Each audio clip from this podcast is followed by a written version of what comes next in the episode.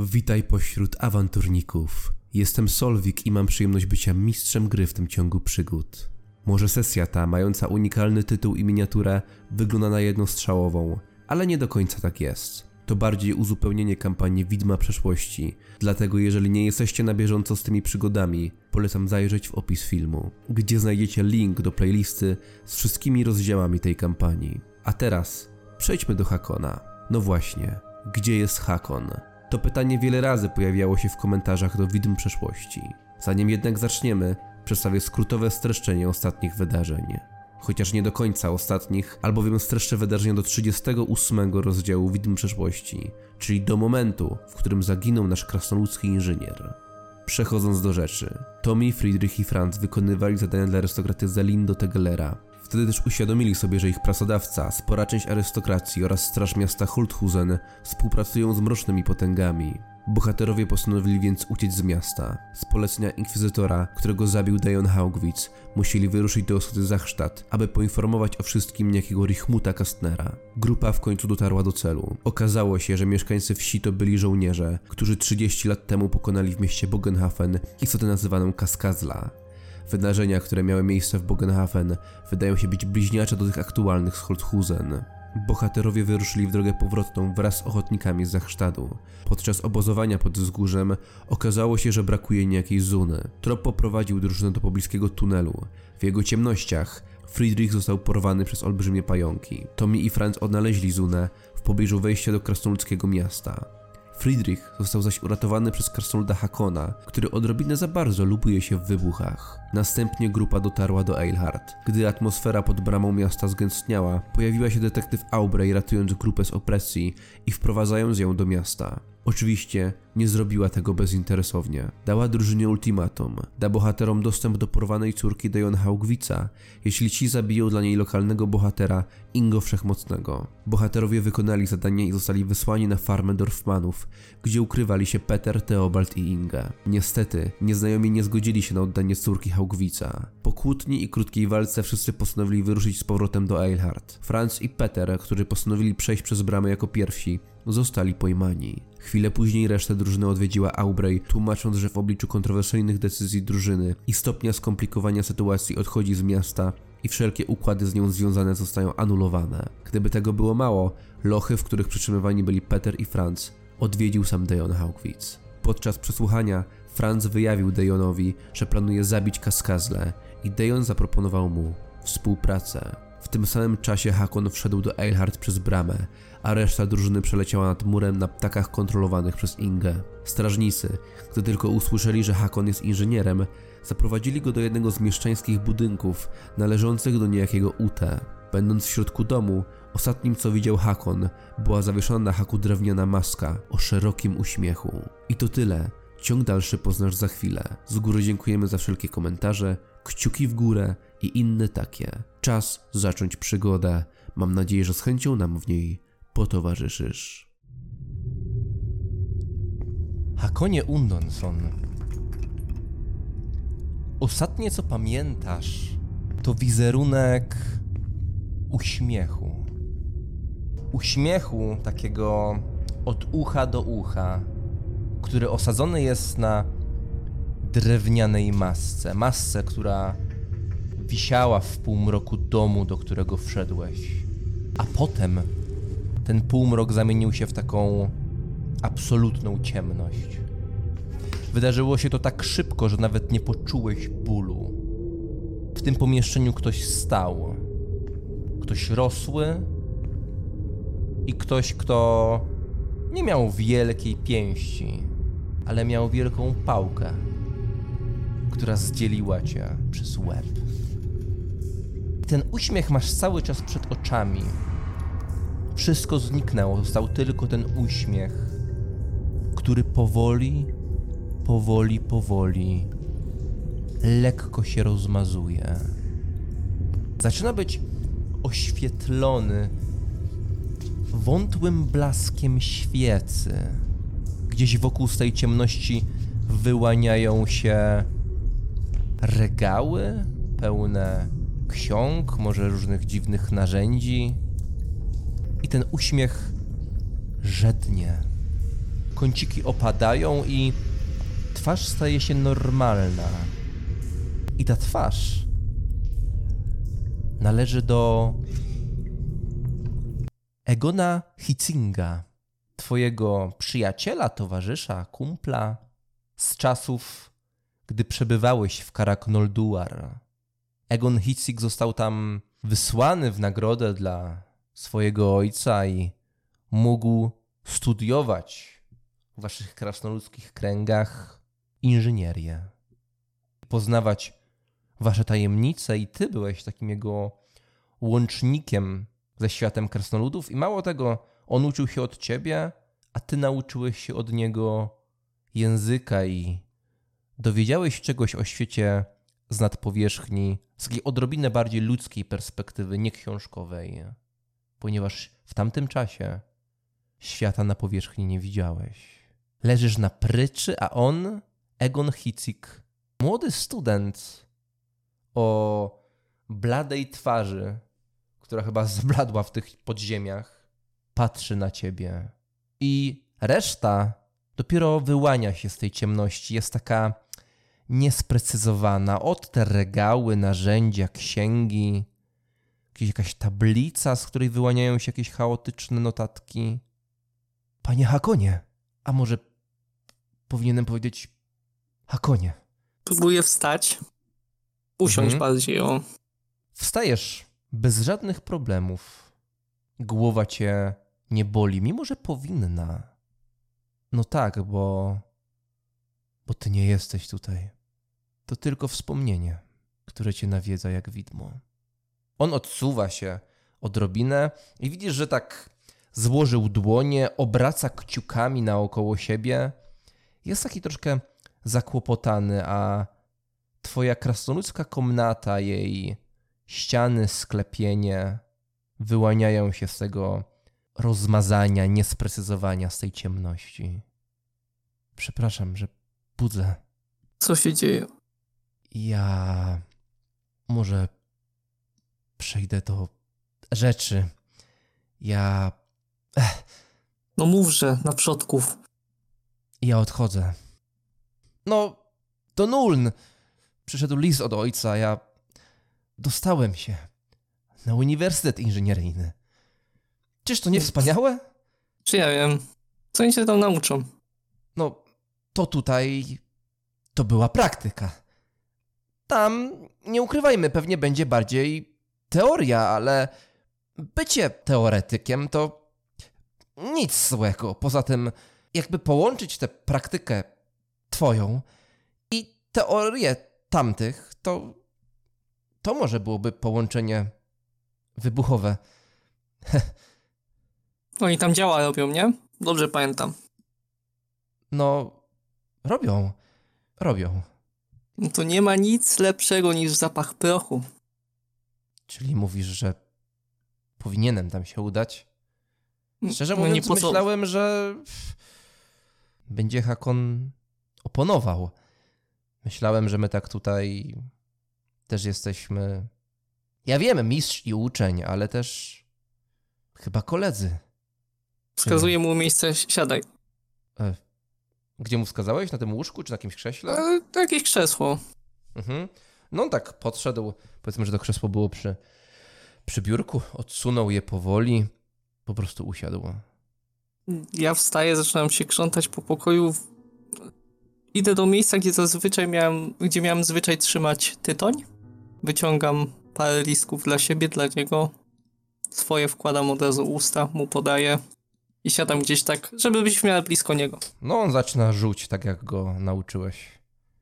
Słuchaj, to dobrze, że tam pójdziesz. Dobrze wiesz, że my ci i tak duże rzeczy pokazać nie możemy, bo nie są przeznaczone dla ludzi. Ale za to, co widziałem, ja i tak już dziękuję. Żebyśmy się rozumieli. Kiwie głową. Posłuchaj, jak nie będziesz najlepszy, to wtedy mnie rozczarujesz. Hakonia. Bo ja też chciałem pogadać o was. Bo dziękuję, że tak uważacie. I zrobię wszystko, żebyś. żeby Hakon miał rację. Tylko ja. No ja wyszedłem poza swój świat. Do twojego świata, do świata Hakona. Poznałem go. Bo ja mam taką teorię, że ta prawda to ona jest gdzieś pomiędzy tymi światami. Albo tam, gdzie te światy się łączą. Nie, że ci wiedzą lepiej, albo tamci wiedzą lepiej.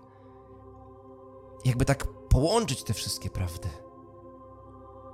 Ludzi, krasnoludów, nawet elfów, nawet niziołków. A oni tam chuja umią. No ale chodzi o. Bo wy mnie uczyliście, ale. Może ja was czegoś nauczę. Może na chwilę ja będę mistrz, a ty byś był uczeń. Mi chodzi tylko o taką radę, no bo nie jest to dziwne, że wy tak z nosem w tych księgach i. A tak naprawdę żeście świata nie widzieli. Innego świata. Słońca żeście nie widzieli. Na co mi słońce? Jak to na co? Kiedy wychodziłem ja na ulice miejskie i słońce tylko dawało, od razu żyć się chciało, energia rozpierała. Kto wie, może wy was to zainspirowało do odkrycia, o którym nie macie pojęcia. To, co tutaj ja na oczy zobaczyłem, mi głowę wywróciło na taką i owaką stronę, o której bym w życiu nie pomyślał. A jakby i wam tak wykręciło, to może byście byli jeszcze lepsi niż jesteście. Oj. Co ja ci mogę powiedzieć? Też jestem młody. Podziwiam zapał. Lepiej go po ramieniu. Tylko ty, Egonie, ile będziesz żył? 50? 60 lat? No, Ja teraz mam 70 prawie. Dlatego możecie więcej. Kiedy twoi mistrzowie osiągają swój szczyt umiejętności, krasnoludy tak naprawdę dopiero zaczynają. Przyznam, może to trochę nieuczciwa przewaga, za to nas jest dużo mniej. Uwierz mi, tam daleko w, w górach krańca świata jest dużo twierdz, które straciliśmy przez tych parszywych zielonoskórych i inne stworzenia. Jakaż się łezka wokół zakręciła. Możliwe, że tam są technologie, wiedza, którą już same krasnoludy nie pamiętają. Więc nie obraź się, ale nie wiem, czy jesteśmy w stanie się czegoś nauczyć od ludzi, przynajmniej pod względem inżynierii i technologii. Za to jestem ci wdzięczny, że nauczyłeś mnie Reichspielu i trochę mi o tym świecie poza moimi kamiennymi ścianami opowiedziałeś. Wątpię, No. żeby tak się stało, ale może kiedyś go zobaczę. I te, sło- te słońce, które tak chwalisz. Nauczyłem Rejkszpielu, ale czy wiedza nie powinna być po coś? I czy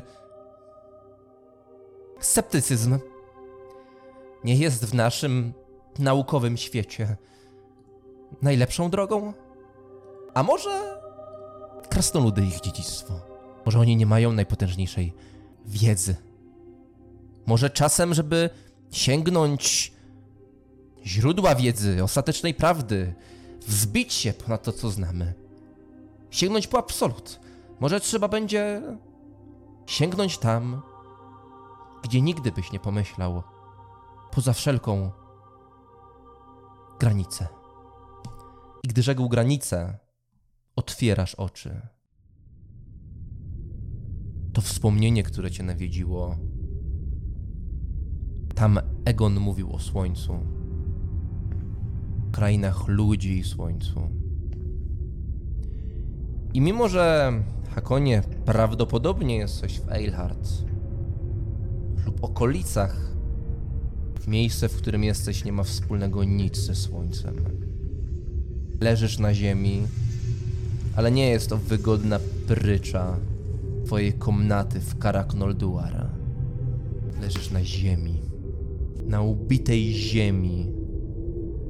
I gdyby nie szczątki światła, dosłownie szczątki, nie widziałbyś nic. Dla człowieka byłyby to nehekarskie ciemności. W tym bladym, nie, nie można powiedzieć nawet świetle. W tym świecie na granicy ciemności widać tylko kraty. To one rzucają ci się w oczy. Wokół ściany, które ewidentnie przypominają ściany kanału. Smród dociera twoich nozdrzy. I powiedzmy sobie szczerze, pachy krasnoludów śmierdzą okropnie i byle zapach ci nie mierzi, ale nawet ten cię mierzi. Tuż za kratami płynie, nie, on jest zastygły, breja. Zastygła breja. Tam po drugiej stronie znowu kraty. I to wszystko widzisz, kiedy tak otwierasz oczy. I najgorsze jest to, że czujesz tę glebę całym swoim ciałem. Masz przepasane biodra, twój brzuch, chyba nie tak duży jak na brzuch krasnoluda, ale duży jak na brzuch człowieka, trochę go przykrywa. To coś, co plata twoje biodra i poza tym jesteś nagi. Twoje krasnoludzkie ciało czuje tę ubitą ziemię, te kamienie. Nawet tutaj chyba jest odrobinę tej cieczy, która wylała się między tymi strupami zaschniętej brei i wpełzła tutaj do środka. A na szyi to jest dopiero największe upokorzenie. Na szyi czujesz zimno. Jakbyś miał obroże jak pies. Jakbyś miał obroże jak pierdolony, kurwa, pies.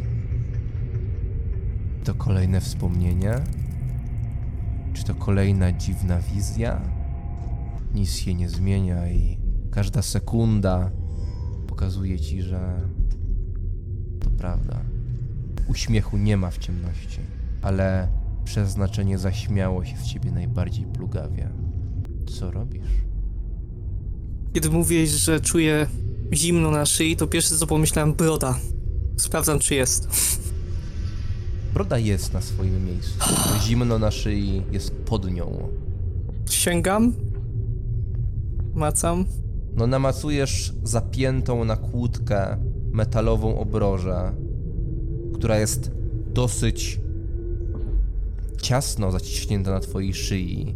Gdy tak ją, ją poruszyłeś, szczęknął łańcuch, który ciągnie się od niej aż poza te kraty i znika gdzieś po lewej stronie. Wstaję na nogi. Mhm. Wstajesz Nie, bardzo nie, powoli, nie ciągnę za łańcuch. Mhm. Nie ciągniesz za łańcuch, aczkolwiek widzisz, że gdy tak stajesz, on schodzi do ziemi, więc gdy tak wstajesz, on już się napina.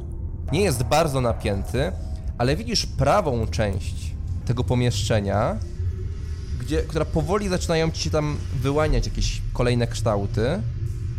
I po, w tej prawej części jest, w środkowej części tego pomieszczenia jest furtka. I tam nawet byś nie był w stanie podejść. Nawet, nawet gdybyś sięgnął ręką. Najswobodniej się czujesz, będąc przy przejściu, obok krat, przy ścianie, bo gdzieś tam ten łańcuch znika, więc tam możesz podejść co najwyżej. I gdy tak stajesz, na środku widzisz wielki, krągły kształt. Metaliczny. I chyba wiesz, co to jest. Jest to jakiegoś rodzaju kocioł, ale nie taki, w którym robi się zupę. To kocioł potężnego silnika parowego. Krasnoludzkiej roboty. A potem chrapanie. Poprosiłbym o twoje chrapanie, nasz tutaj drugi graczu.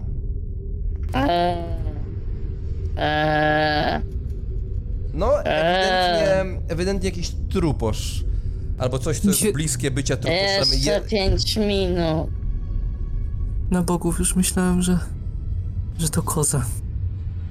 Nie zdzierżyłbym tego. I rozglądam się za źródłem hałasu.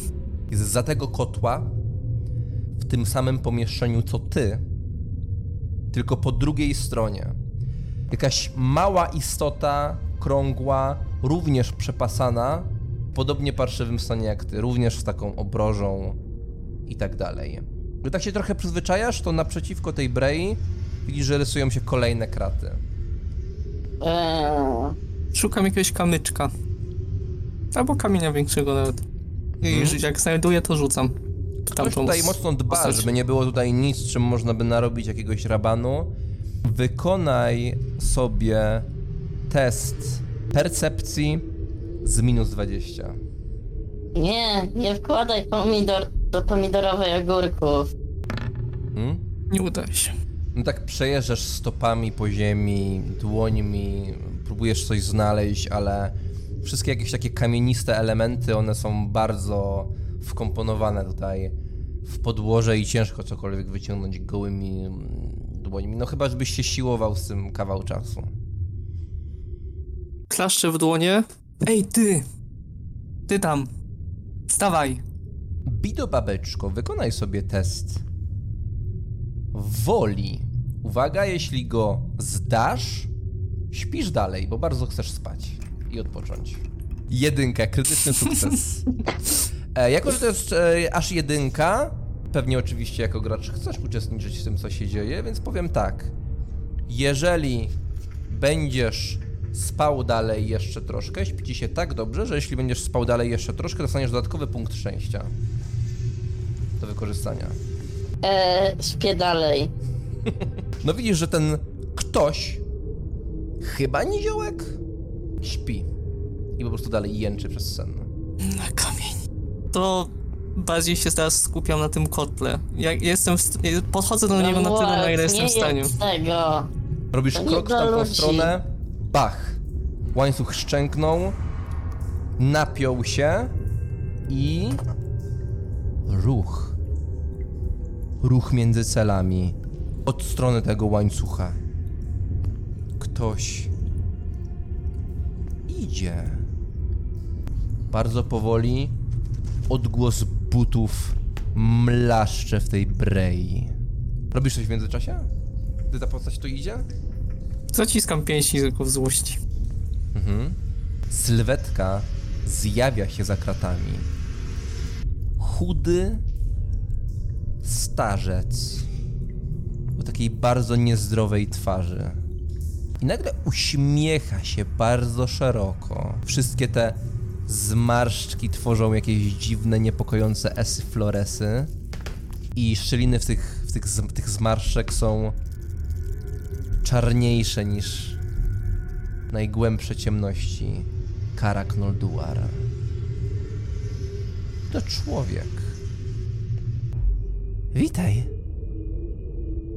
Hakonie, Pierdol się. już się obudziłeś. Przed tobą dzień pracy. Jak mówiłem, mamy pracę dla inżyniera. Przypomnę ci, bo może cios w główkę mógł boleć. Jestem Ute. I razem z moją kompanią zbieramy różne śmieci w okolicznych podziemiach. To zabawne. Świat jest mały. Ostatnio odwiedziła mnie moja pracownica i mówiła, że widziała cię. Gdy wychodzisz z podziemi, niedaleko pewnej karczmy. Więc spotkałeś już moją grupę. Co prawda, gdy wyłoniłeś się z tych ciemności, tamta kryjówka padła, której trzymaliśmy zdobycze. Więc myślę, że to taki los bywa przewrotny i jeśli miałeś coś wspólnego z upadkiem naszej dobrej kryjówki, bardzo się cieszę, że los cię do nas przywlókł. Ranald jest bardzo hojny dla nas. Nic dziwnego. Jedna dziesiąta z tych wszystkich dóbr, które zdobyliśmy, to całkiem dużo. A ile jest warte życie twoich współpracowników? Moje jest wiele warte. Ich to męty. Mogę tak mówić, bo nigdy ich nie spotkasz. zaopiekuje się tobą. Więc, Hakonie, w ostatnich chwilach swojego życia, które pewnie podejrzewałeś, że będzie długie, na razie wszystko wskazuje, że nie będzie. Chyba, że pójdzie ci całkiem nieźle, wtedy zostaniesz puszczony na wolno.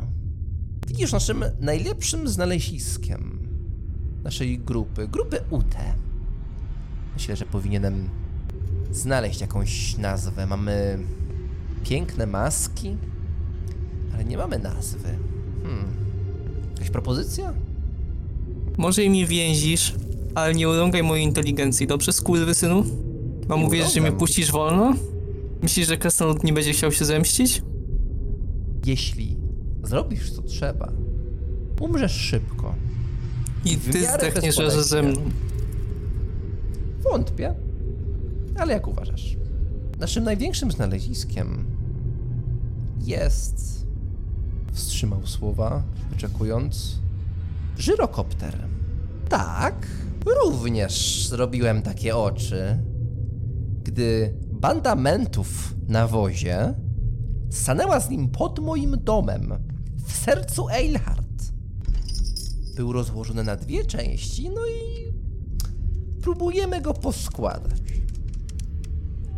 Zakładamy, że problem jest albo parowym kotłem i wskazał na to coś, co leży między wami, albo z pompą i wskazał w stronę tej drugiej celi.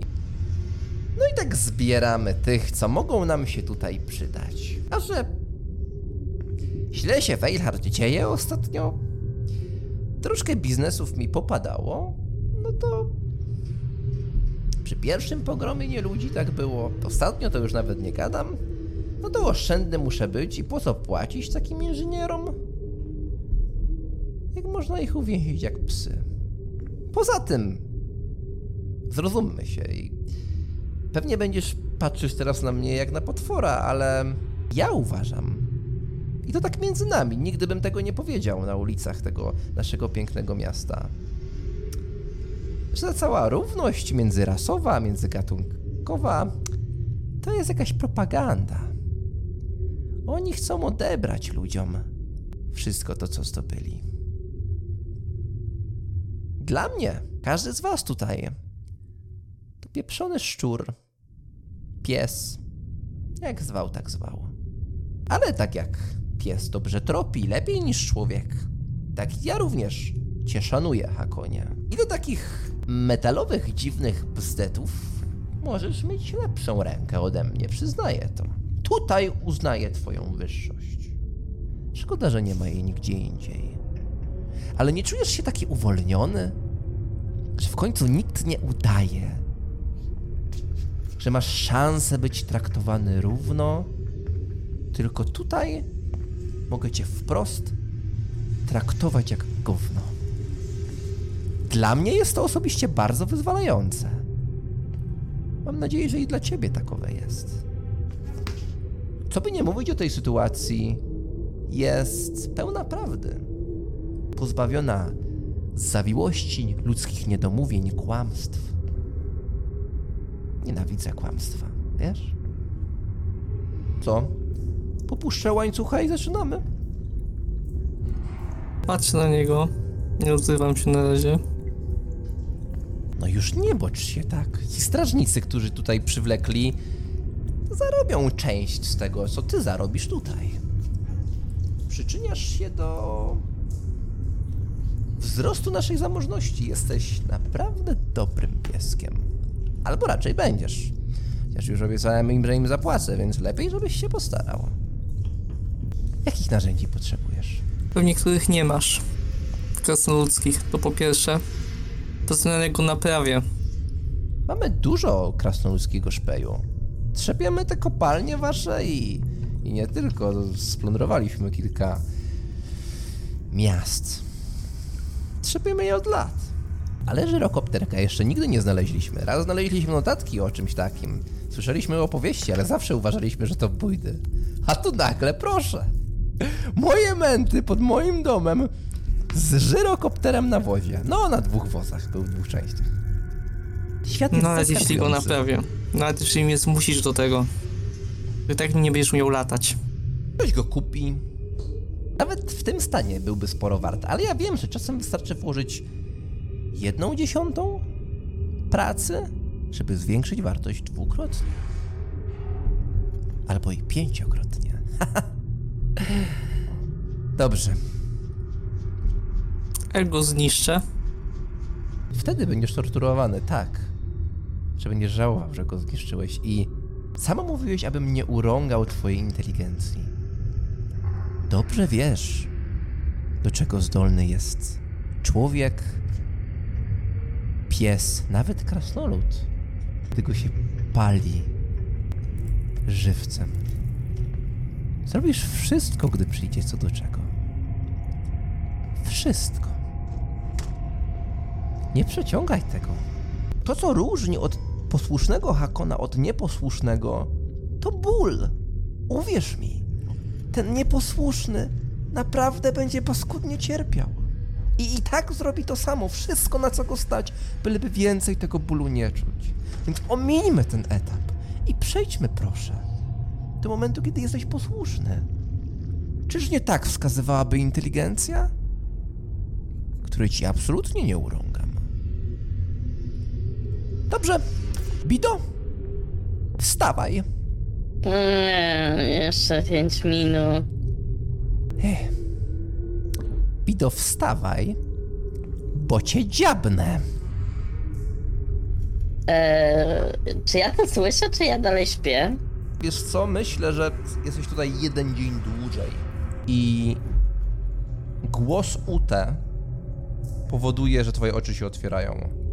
Eee, Taki donośniejszy. Wiesz na co go E. stać.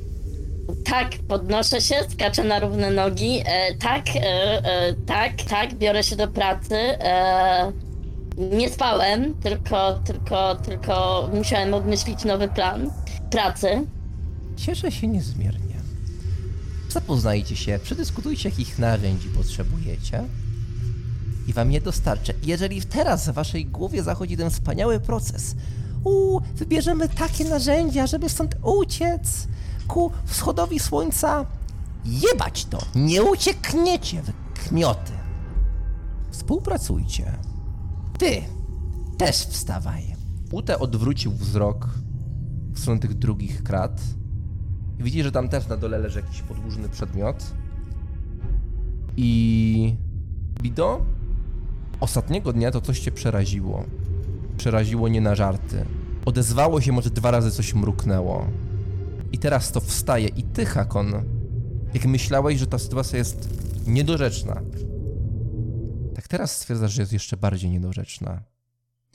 Ute znika w korytarzu, kiedy tam wstaje coś, co jest wzrostu podobnego do niziołka, który ci towarzyszy. I to coś to jest stworzenie, które twój lud nazywa Tchagoraki, a częściej nazywane jest jako jest skawenem. Istota pokrycia, pokryta szarą sierścią, tutaj prawie czarną, ale raczej od tego syfu, z długim szczurzym pyskiem, wstaje, też niechętnie, mruczy coś. Lodzik, lodzik. I powoli zerka w waszą stronę tym szczurzym pyskiem. Trzymam się od tego z daleka. Hmm, to jest za kratami po drugiej stronie, w innej celi. Dobrze, niech będzie. Mhm. Może być sobie nawet za ścianą tamtej celi. Hakonek, reagujesz? Patrzy na mnie? Patrzy w waszą stronę mniej więcej. Chowam się. Wała. Pokazuje. Mhm. Istota po prostu na was spojrzała i tak zaskakująco ludzko wzrusza ramionami, po czym odwraca się w stronę tego podłużnego czegoś, co leży na środku celi, robi kilka kroków, pochyla się i zauważacie, że ma dużo bardziej opuszczony łańcuch. Do, dopiero na środku ten, ten łańcuch się napina, Schyla się i po prostu pazurami zaczyna tam coś majstrować i słuchać szczęki metalu. I tak dziwnie mruczy. Zupełnie jak poprzedniego dnia, Bido. E, Spuszczam głowę i siadam tam, gdzie stałem na chwilę. Hakon, czujesz, że twój łańcuch jest luzowany, także spokojnie możesz podejść do kotła. Po czym Ute znowu zjawia się, trzyma tym razem kij, zabębnił w nim, ale w tę kartę po drugiej stronie. Szczuroczłek nawet nie zwrócił uwagi.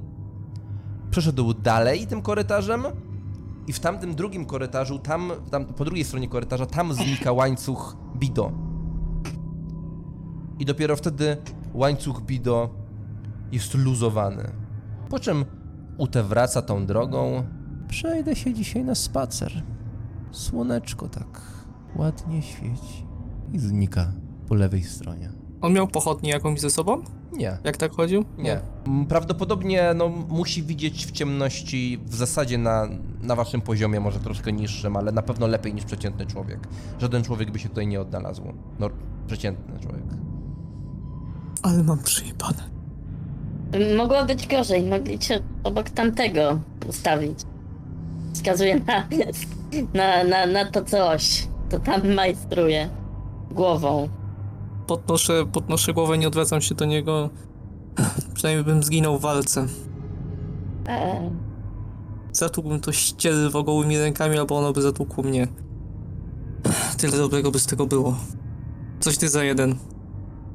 e, widzę babeczka.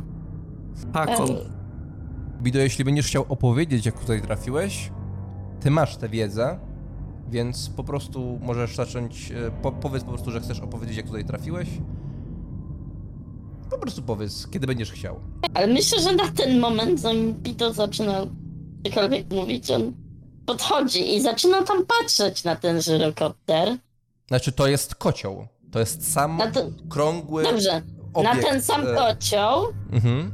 Hmm. I w jego wyobraźni zaczyna już kiełkować pewien plan. On tak nie ruszaj, bo jeszcze zepsujesz. Chociaż w sumie to i może będzie dobre. A wiesz, jak mi to wygląda? Podejdź, Słucham. podejdź. Wstaję i podchodzę do niego na tyle, na ile mogę. Mhm. Zatrzymujecie się po, po dwóch stronach tego kotła, także możecie go spokojnie dotykać gdzie chcecie. Aczkolwiek dotknąć siebie nawzajem jest wam ciężko, ale jest to wykonane. Możemy zajrzeć do środka? Mm, tak, można po prostu otworzyć pokrywę. Okej, to ja otwieram pokrywę. I tak Mhm. zaglądam do środka. Jak rozumiem, kocioł jest pusty. No nie ma tam cieczy, zgadza się. Dobrze. Wiesz, co ja tu widzę? Słucham. I tak tupię nogą. Niestety, mój drugi talent musi nadal wygrywać nad pierwszym. I widzę tutaj. Tutaj mówię to wszystko szeptem. Mhm. E, to teraz mówię od momentu otwarcia kotła. Ja tu widzę idealną obudowę dla tony prochu. I zaczynam cię lubić, kolego. Ale wątpię, żeby ten skurwiel dał nam tyle prochu. Ale najlepsze jest to, że tyle prochu nam nie potrzeba. Ponieważ jeżeli odpowiednio, tak mi się wydaje, jeżeli odpowiednio spreparujemy proch, przykryjemy go jakimś kawałkiem stali, żeby nie było go widać. I oni to zaleją wodą i podłożą pod to ogień. Cóż, kutki, Ja tylko ki ki kiwię głową. kutki mogą być em, rozsadzające. wręcz bombowe. Powiedz mi, skąd Niziołek ma tyle wiedzy o takich rzeczach? Spotkałem od was jednego i malarstwo go interesowało.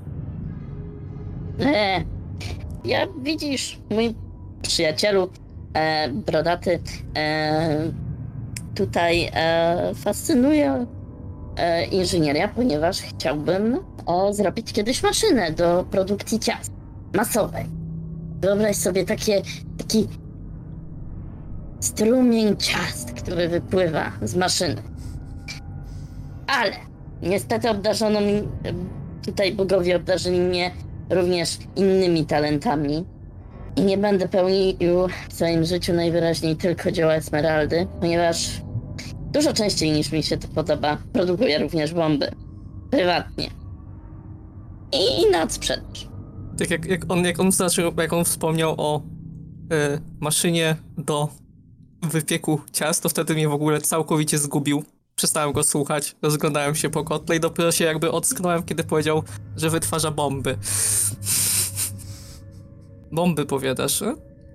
To się może przydać. Nawet Mm. niektóre były ukryte w ciastach. Niekonwencjonalne. Używano ich do mordowania, tak? Bo po Mm, coś innemu chować bombę w cieście. Słuchaj, różne rzeczy robisz, kiedy polujesz na. Wiem, że to zabrzmi głupio, ale na gigantycznego bobasa. Ale to Ruszamy może historia na inny czas. Słuchaj, my to pitu pitu, a tu robota do zrobienia i najlepiej byłoby ją zrobić tak, żebyśmy stąd e, wyszli. Wysadzając kocioł na pewno stąd nie wyjdziemy.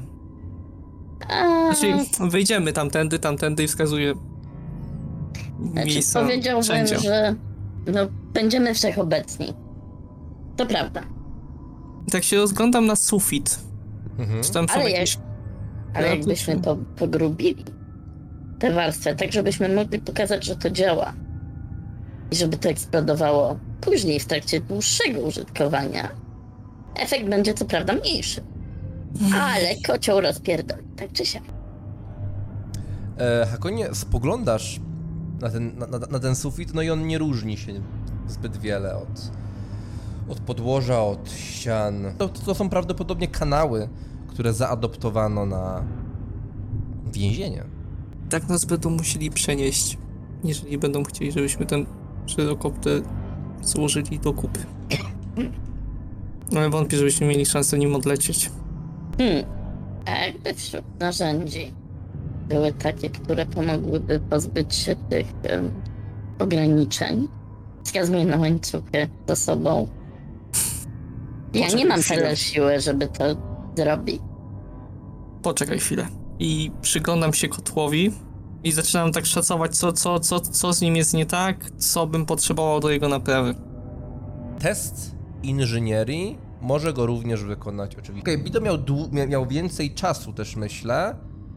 Że to jest krasnoludzka robota, okej, że Bi- więc Bido ma plus 10 za to, że miał więcej czasu, a jako, że to jest e, rzecz krasnoludzka, to e, Hakon dostaje plus 20 do tego testu. I to Plus jest inżynieria. Jest wie, wiedza, czy w sumie to u mnie jest E, rzemiosło inżynier umiejętność. Rzemiosło, dobra. Plus Mhm. 4.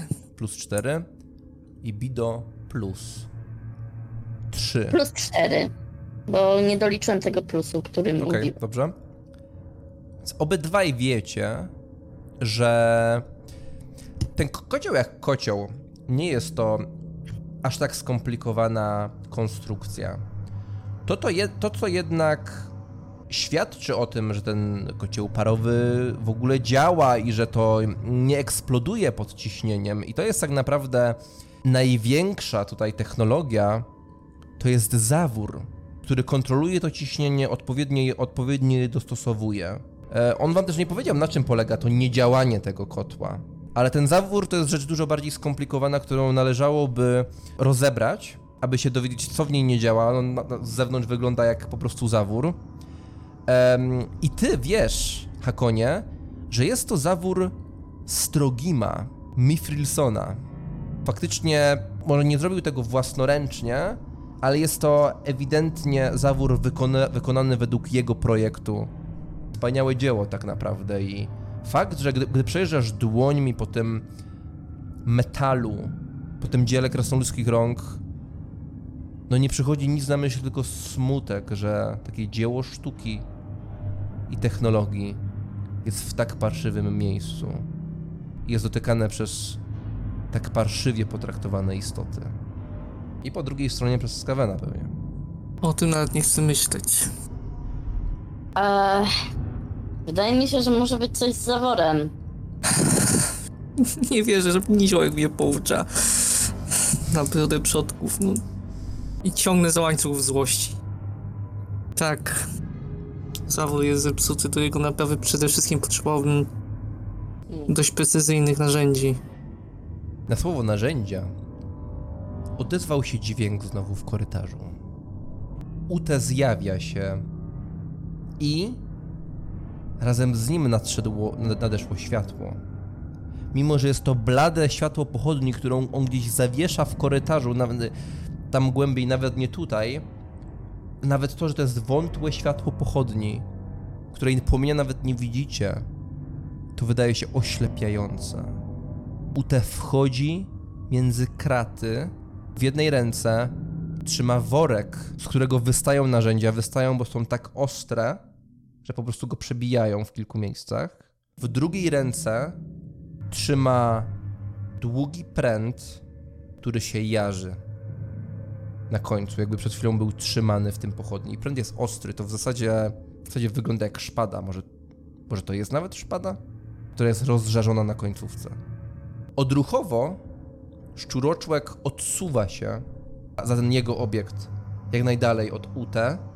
UT staje na środku, kładzie ten worek, trzyma przed sobą tę szpadę. Tak już widzicie, że to jest faktycznie jest szpada. Hakonie? Czego potrzeba?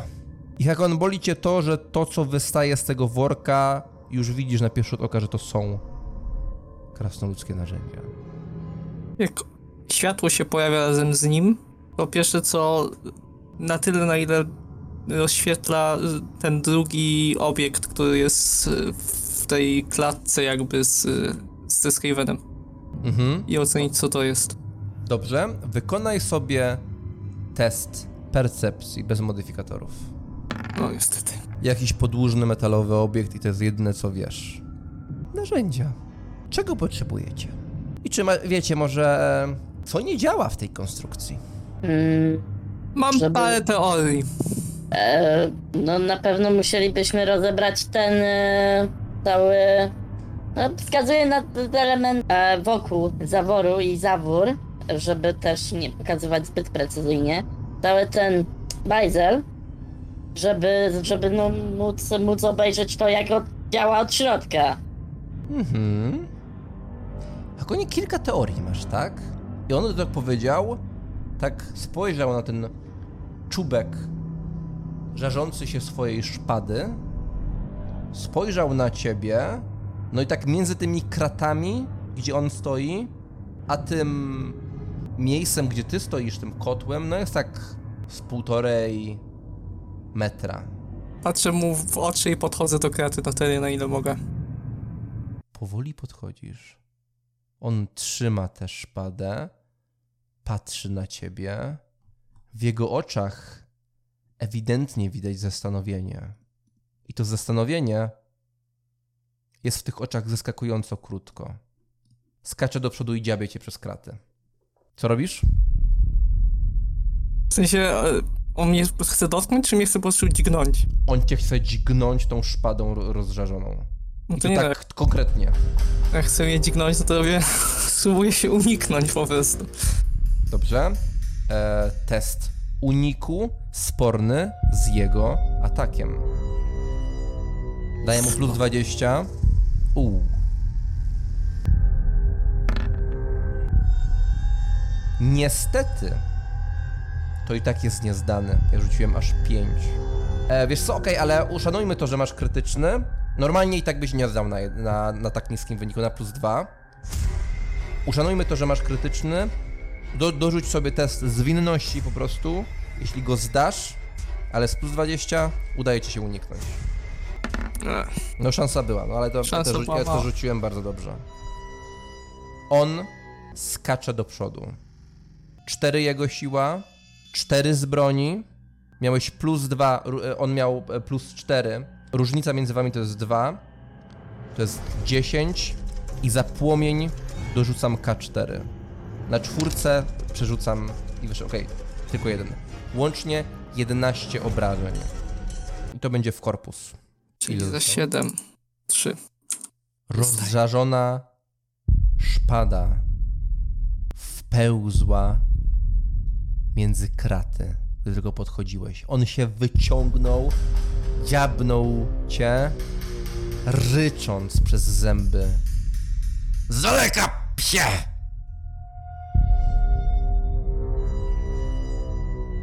Ból, zarówno od cięcia, od tego pchnięcia, jak i od tego ognia, rozchodzi się po twoim boku. Krew ścieka. Gdy ta krew ściekła na posadzkę, szczurzy pysk się podniósł po drugiej stronie tego wszystkiego. Szpada z powrotem wraca między kraty. On oddycha głęboko. A po tobie rozchodzi się ból, Hakon. I widzisz, jak on wyciera te, to ostrze szpady o ten worek. Worek zajmuje się ogniem. Ech, kurwa, kurwa. I zaczyna kopać ten worek, aby ugasić ten, ten płomień. Ja się, ja padam na ziemię, tak rozcieram, rozpościeram ręce i zaczynam się śmiać. Przynajmniej nie będę krwawił, bo... Ach, przypaliłeś ranę. Ja, ja widząc to myślę, że po prostu gdzieś tam cię oddalam nieco, na Mhm. wszelki wypadek, żeby być w bezpiecznej odległości między szpadą i jej właścicielem, a mną, żeby no, musiał trochę przejść, żeby tam nie dziabnął. Szpada. Bido zostaje wycelowana w twoją stronę. Jakie narzędzia? Mm, Chcecie to rozkręcić. no tak. A m- ma działać, czy nie ma działać? My już to rozkręcaliśmy. No i Zaczyna, zaczynam mu w kazalidzie wymieniać nazwy narzędzi. Mając nadzieję, że nie będzie wiedział o co chodzi. i Wymieniam jak najwięcej potrafię. Co mi przychodzi do głowy. okej, e, wykonaj sobie test charyzmy z plus 20. Mm. Czy mogę mu jakoś pomóc, na przykład też dokładając jakieś narzędzia od siebie? Mm, jak, jak, jak, najbardziej. Wow, znowu jedynka. Mhm. Okej, okay. u Hakona jedynka, no Bido też coś tam pomaga, ale już nie potrzeba. Wiesz co? Chciał, jeżeli mogę jakoś to tak na, swój, na sw- swoją... Mhm. Jasne. No masz jedynkę, to jest duży, duży przywilej, no. to chciałbym wymienić takie rzeczy, jakieś takie części, które dla niego może nie będą teraz jakieś takie podejrzane, ale choćby jednostrzałowy jakiś taki, który ma się rozlecieć po jednym strzale, cokolwiek, żeby być w stanie go zabić, chociaż albo zranić. Ale mówisz jakimś Coś takiego. o czym? No tak, o, nie wiem, jakieś, wiesz, jakaś, jakaś podłużna rurka, jakiś, coś, z czego bym mógł zrobić jakiś e, zamek, jakiś na, taki, wiesz, zamek skałkowym, jakieś Mhm. narzędzie, które mi to umożliwi przy okazji. Oprócz tego też narzędzia, które mi się przydadzą przy samym tym kotle, co nie? Mhm. Wiesz, żeby, żebym przynajmniej mógł w jakiś sposób, choćby taki prowizoryczny, jednostrzałowy, takie urządzenie wykonać, które byłoby w stanie go ranić po prostu. Nie, Jeżeli chodzi, nie- nawet jeżeli nie zabić, to przynajmniej ranić. Wymieniasz te wszystkie rzeczy. Bido, ty słyszysz nazwy, o których nie miałeś pojęcia, że istnieją i w ogóle da się tak wymawiać. On spojrzał na ciebie i w tym, w tych jego oczach, chytrych oczach, w których odbija się ten blask pochodni gdzieś tam zawieszonej, widać taki dodatkowy błysk.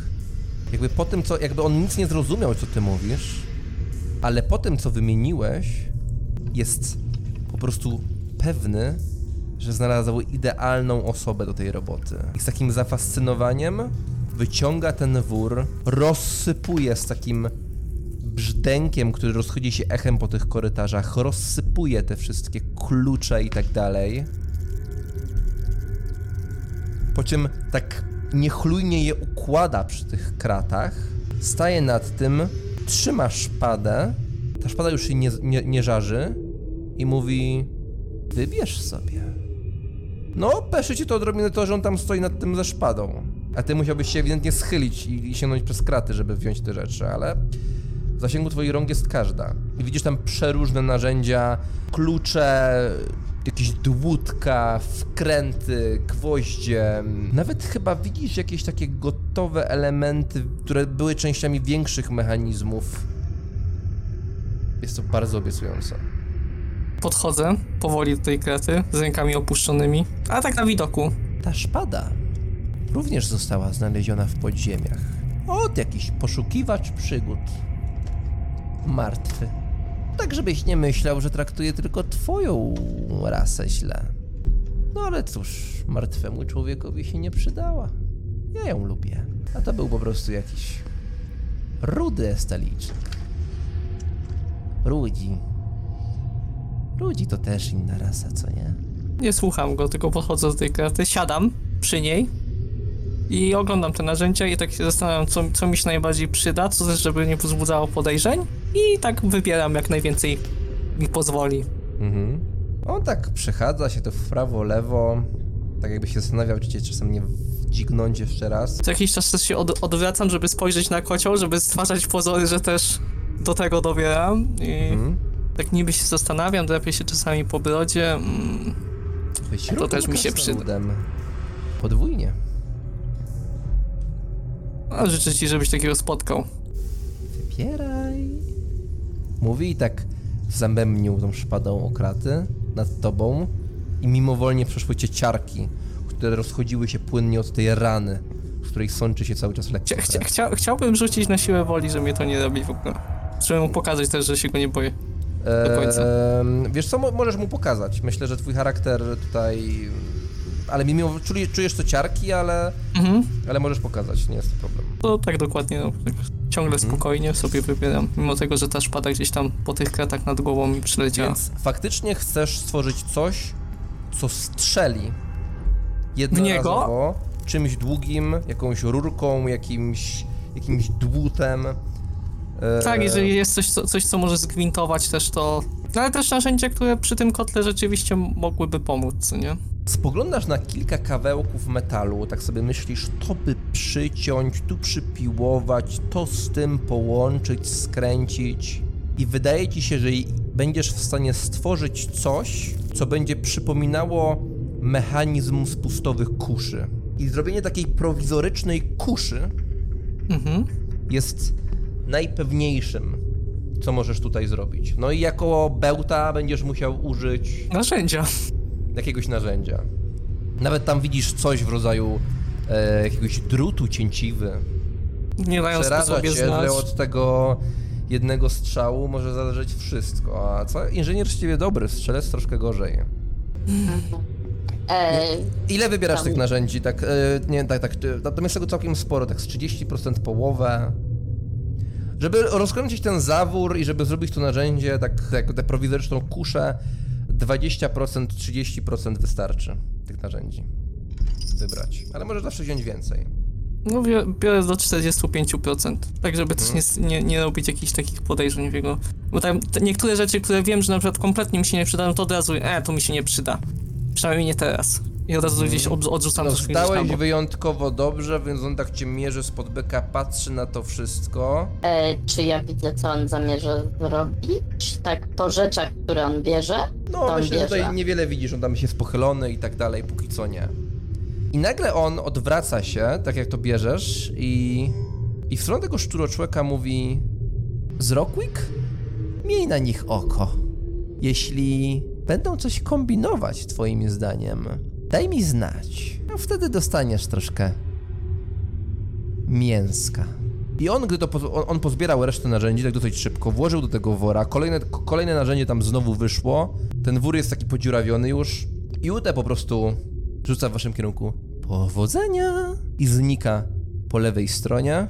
I nagle, Hakon, gdy on tak znika, ty widzisz tego szczurochłeka nazwanego Zrokwikiem, który jest po drugiej stronie, gapi się na ciebie i nagle ten szczuroczłek mówi tak, tak bardziej do siebie.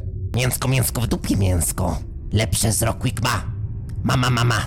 I sięga pod swój ogon, gdy on odchodzi, i z takim mlaśnięciem paskudnym po prostu wyjmuje sobie coś z tyłka, wyciąga zielony kamyczek, wsadza go sobie w pysk i zaczyna rzuć.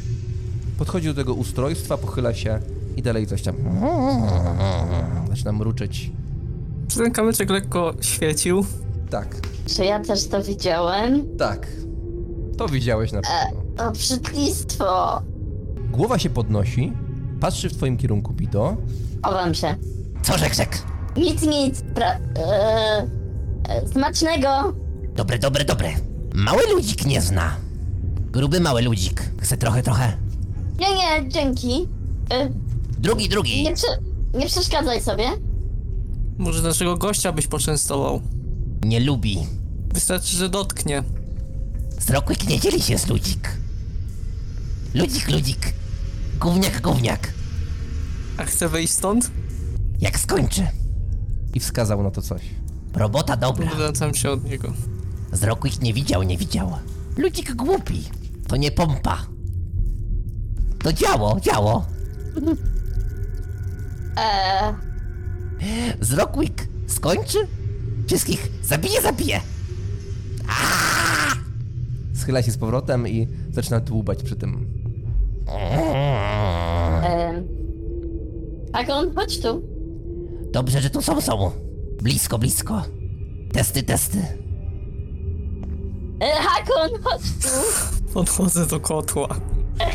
Nachylam się, szeptam. Może najpierw wydajmy jego, zyskamy zaufanie, a potem e, ten, e, no, e, sami się woli wykorzystując to. Też szeptem. Nie, nie możemy mu powiedzieć, że, że, że on tam ma działo. Trzeba coś wymyśleć, żeby. To co, wolisz, żeby na nas testował? Nie, wolałbym, żebyśmy to my je naprawiali. Mm, a jak chcesz to zrobić? Jak on jest taki straszny i w ogóle. On ma futro. On nie powinien mieć futra. I czemu wygląda jak duży szczur? Bo to jest duży szczur. Kurwa, coś takiego po ziemi chodzi? Dobra, wielkie bobasy też, ale to jest normalniejsze od szczura, który wygląda jak człowiek. I nagle sobie uświadomicie, że on wszystko, co mówicie, słyszy.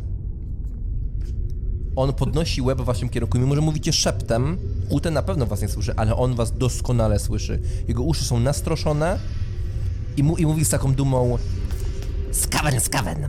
Szczury inna rzecz. Ludzik się nie zna. Ludziki głupie, głupie, głupie ludziki. i, i wraca z powrotem do tego działa. I jeszcze gada. I nie jest jedyny w swoim rodzaju, wręcz przeciwnie. Skurwysyny. Dużo nas, dużo nas. Klan Skryre wielki, wielki. Zrokłyk wyjdzie. Wyjdzie, wyjdzie. I opowie w całym Skavenblight. Uderzam w kocioł, pięścią tak w bok. No tak pum, rozchodzi się taki głuchy odgłos. I z, o ten, z, pochylam się bardziej w stronę Bido. Jak do niego mówię, to uderzam, żeby zagłuszyć te, tego, e, to co mówię temu szczurowi. Mhm. Ale No widzisz, że on tak powtarzam zaczyna tak za nim. markotać, tak bardzo, trochę tak patrzy na was. Ludzik, ludzik. No Tam i biorę też jakieś na, narzędzie, też obstukuję ten kocioł, żeby no, hałas zrobić, że niby coś robimy, a żeby on nie słyszał. Robię to samo. Mhm. No okej, porządku. Więc możecie normalnie teraz rozmawiać i raczej was nie słyszy. I jego iryto podirytowanie wskazuje, że, że na pewno was nie słyszy. Powiem szczerze, z tymi narzędziami to mi się troszkę udało go przekonać, że... Może nie uwierzysz, ale nie jestem zbyt charyzmatyczny i lubiany. Nie, dla mnie wydaje się jak po prostu bawienie, przyjacielu, e, jak jasny bilet ku wolności, e, cudownym e, wiem, okoliczności albo i zrządzeniem bogów. Esmeraldo, dzięki ci. Nie przesadzajmy, ale może dałoby się przekonać go, żeby jednak szczura ubił, bo nastraszyć go, że jak go wypuści, to przyjdą kolejne albo... A myślisz, że on go wypuści? Jak skończymy? Nie no, co ty, zabije nas wszystkich, ale Ale tak, przydałoby się, żeby jego zabił pierwszego. już wziąłem tu trochę, ciągle uderzam, Wzią, wziąłem trochę dodatkowych narzędzi i części, żeby skonstruować coś prowizorycznego kuszę, ale Mhm. z tym działem mielibyśmy większe szanse. No, z tym działem to mógłby... Można by i, mm, zlutować parszywą gębę. W, Mhm. w ogóle wyobraź sobie, że jak mu mówiłem o maszynie do czasu, to on się roześmiał. Po prostu roześmiał. Jak to można? Ciężko mi to przyznać, ale chociaż po nich nie widać, są dość inteligentne stworzenia. Potrafią kons... O nim. Wskazuje na. Ja mówię o tym utę. Kurwy syn. Słodycze są drogie, więc on jest nie jest zbyt inteligentny. Udaje. Chcę na takiego, za takiego uchodzić, ale A jeszcze, jeszcze myśli, że przemoc fizyczna jest rozwiązaniem. Nie, nie, mój przyjacielu, to wybuchy są rozwiązaniem ewentualnie. A najlepiej to dobre ciasto. wybuch w cieście. O! Rozmawiamy, rozmawiamy. Widać dwie wspaniałe tutaj e, jednostki. Myśl techniczna niziołczo-krasnoludzka się spotkała i wymyśli jakieś rozwiązanie z tej niebagatelnej sytuacji. Hmm. Mogę przeciągnąć naprawę kotła, Mhm. powiedzieć, że zajmie mi to, żeby nie wzbudzać podejrzeń. W tych warunkach dwa dni naprawa zaworu. No i? I w tym czasie trzeba by było go przekonać, że jeżeli naprawimy to, to będziemy w stanie dużo lepiej naprawić tamto. Tak, w ciągu tych dni ten kończy. Kiwam głową na Skawena. Nie widzę zbyt dobrze, nie wiem na jakim jest etapie i jak bardzo jest zniszczone to działo. I czy to tak naprawdę do końca jest działo. Ale w... Nie wiem, ja, ja wolę dmuchać na zimne. powiedz mi, na to, na to co widziałem, bo widziałem, mówiłeś, że tylko jakiś podłużny kształt, ale jeżeli, jeżeli przyjąc, że to jest działo, czy to wyglądało jak działo? I czym kojarzę, co to może być konkretnie za... Ute jak odchodził, ściągnął te pochodnie. Mm, No miałeś wtedy szansę, więc no myślę, że robiłeś już te z percepcji, E. się nie udało. Aha. E, Nie Czy ja- robił, e, nie robił nasz niziołek, więc może... Właśnie, bo jak powiedział o dziale, to ja bym bardziej chciał mu się przyjrzeć. Dobrze, no to jeszcze Bido niech sobie zrobi test z percepcji bez modyfikatorów. Niestety, Skaven może mieć rację. Widzi- Widzisz wielką lufę, podłużny kształt, ale widać tam ewidentnie jakby miejsce do zamontowania gdzieś tego, a potem taki ogromny, porządny spust, normalnie jak z pistoletu. Eee, to ja myślę, że Hakonowi to opisuje. To jest jak wielka strzelba albo... No nie wiadomo czym to w ogóle strzela. No. Hakonie, mój drogi przyjacielu, moja, moja, moja nadzieja i, i, i, i, i, i, i w ogóle e, Już, już, już, już, już, już, nie, nie, nie, nie słodź mi, nie słodź. E, Jak Dobrze, stąd wyjdziemy, to mi ciasto upieczesz. umowa stoi, ale na razie słuchaj, to wygląda jak działo. Gazuję głową na Skawena. Albo przynajmniej jak strzelba. Widziałeś E, czy- spust? Tak. Jak w pistolecie. E, widziałem lufę. E, było za ciemno, żeby określić, czy gwintował, ale w sumie w tych warunkach to nie ma znaczenia chyba. Ale ewidentnie był spust. I to wygląda jak strzelba. Albo przynajmniej muszkiet.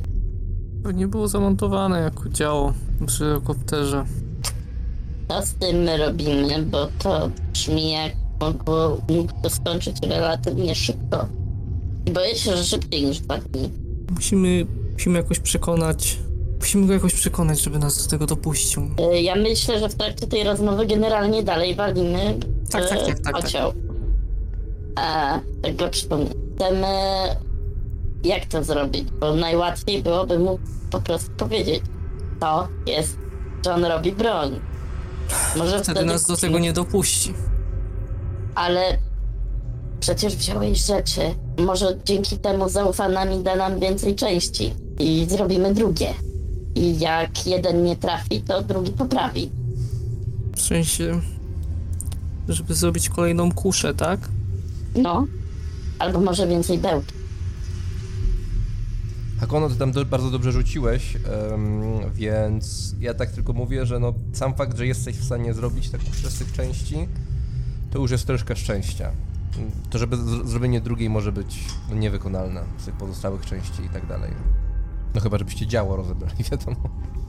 Ale to macie wtedy działo, to bez sensu. Wie, wie, wie, większa szansa jest, jeżeli, jeżeli dopuści nas do tego działa.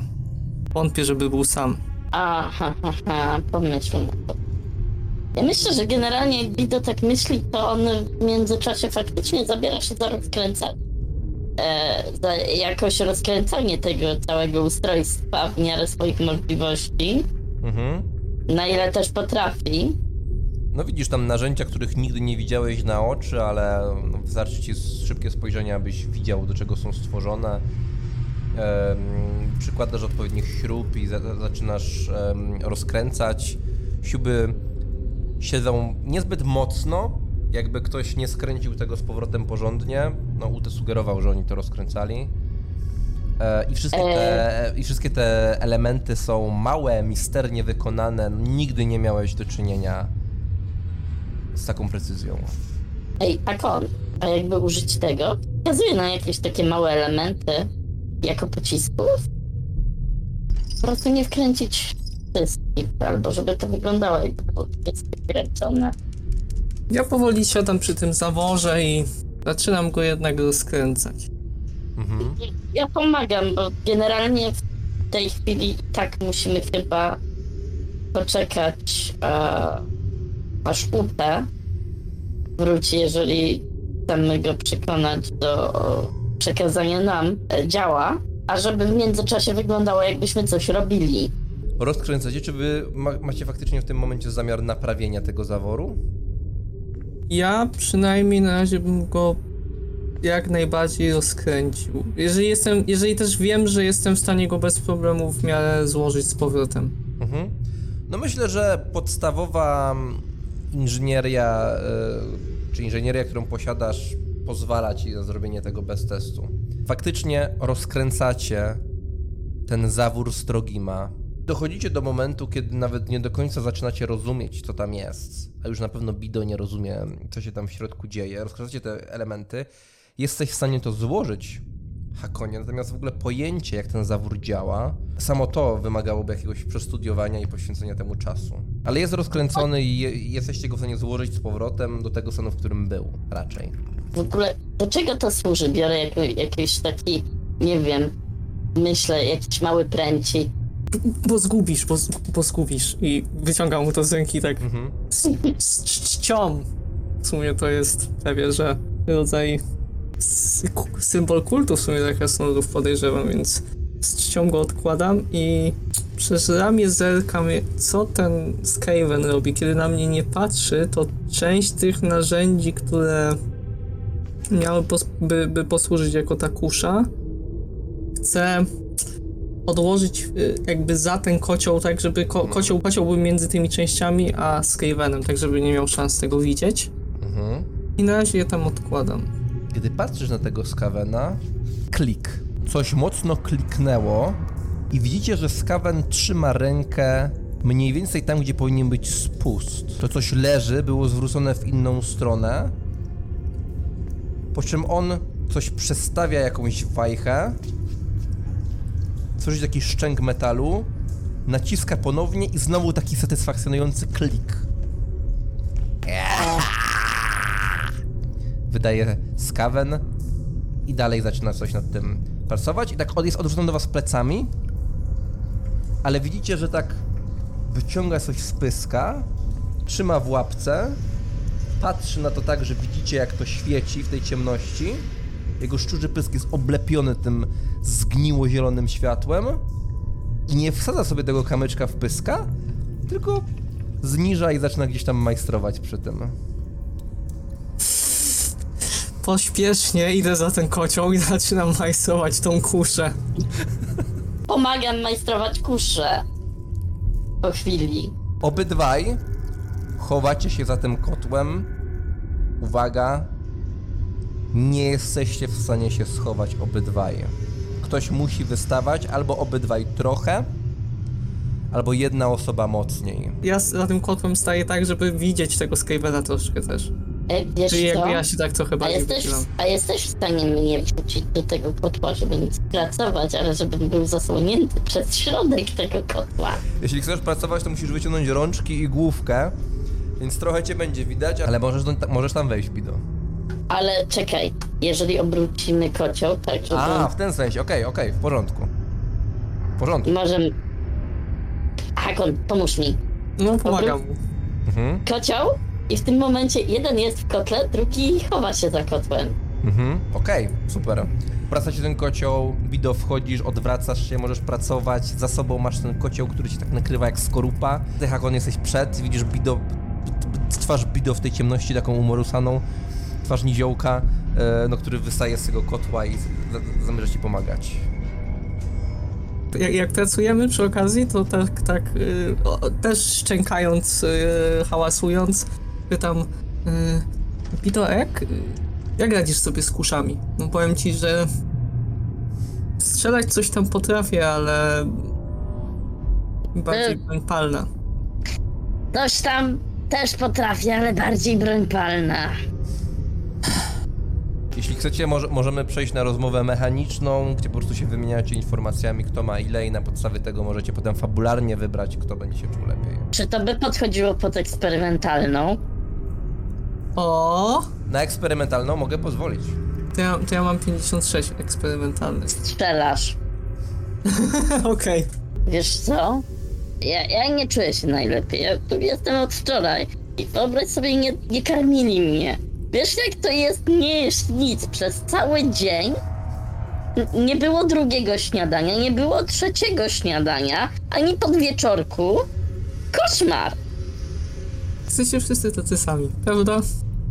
Słuchaj, to jest w życiu ważne. Jedzenie jest ważne i musimy to mieć ustalone, bo przecież jakby wiesz, to nas napędza. Znam kiedyś człowieka, który po prostu potrafił wciągać cukier w takich ilościach, że on po prostu potem stawał się niesamowitym wojownikiem. Po jedzeniu. Nie, wciągał cukier, o tak. I przejeżdżam sobie e, tutaj dokładnie tak, jak zrobił to e, niegdyś Polkę ręką e, wzdłuż e, nosa. On tak wciągał cukier.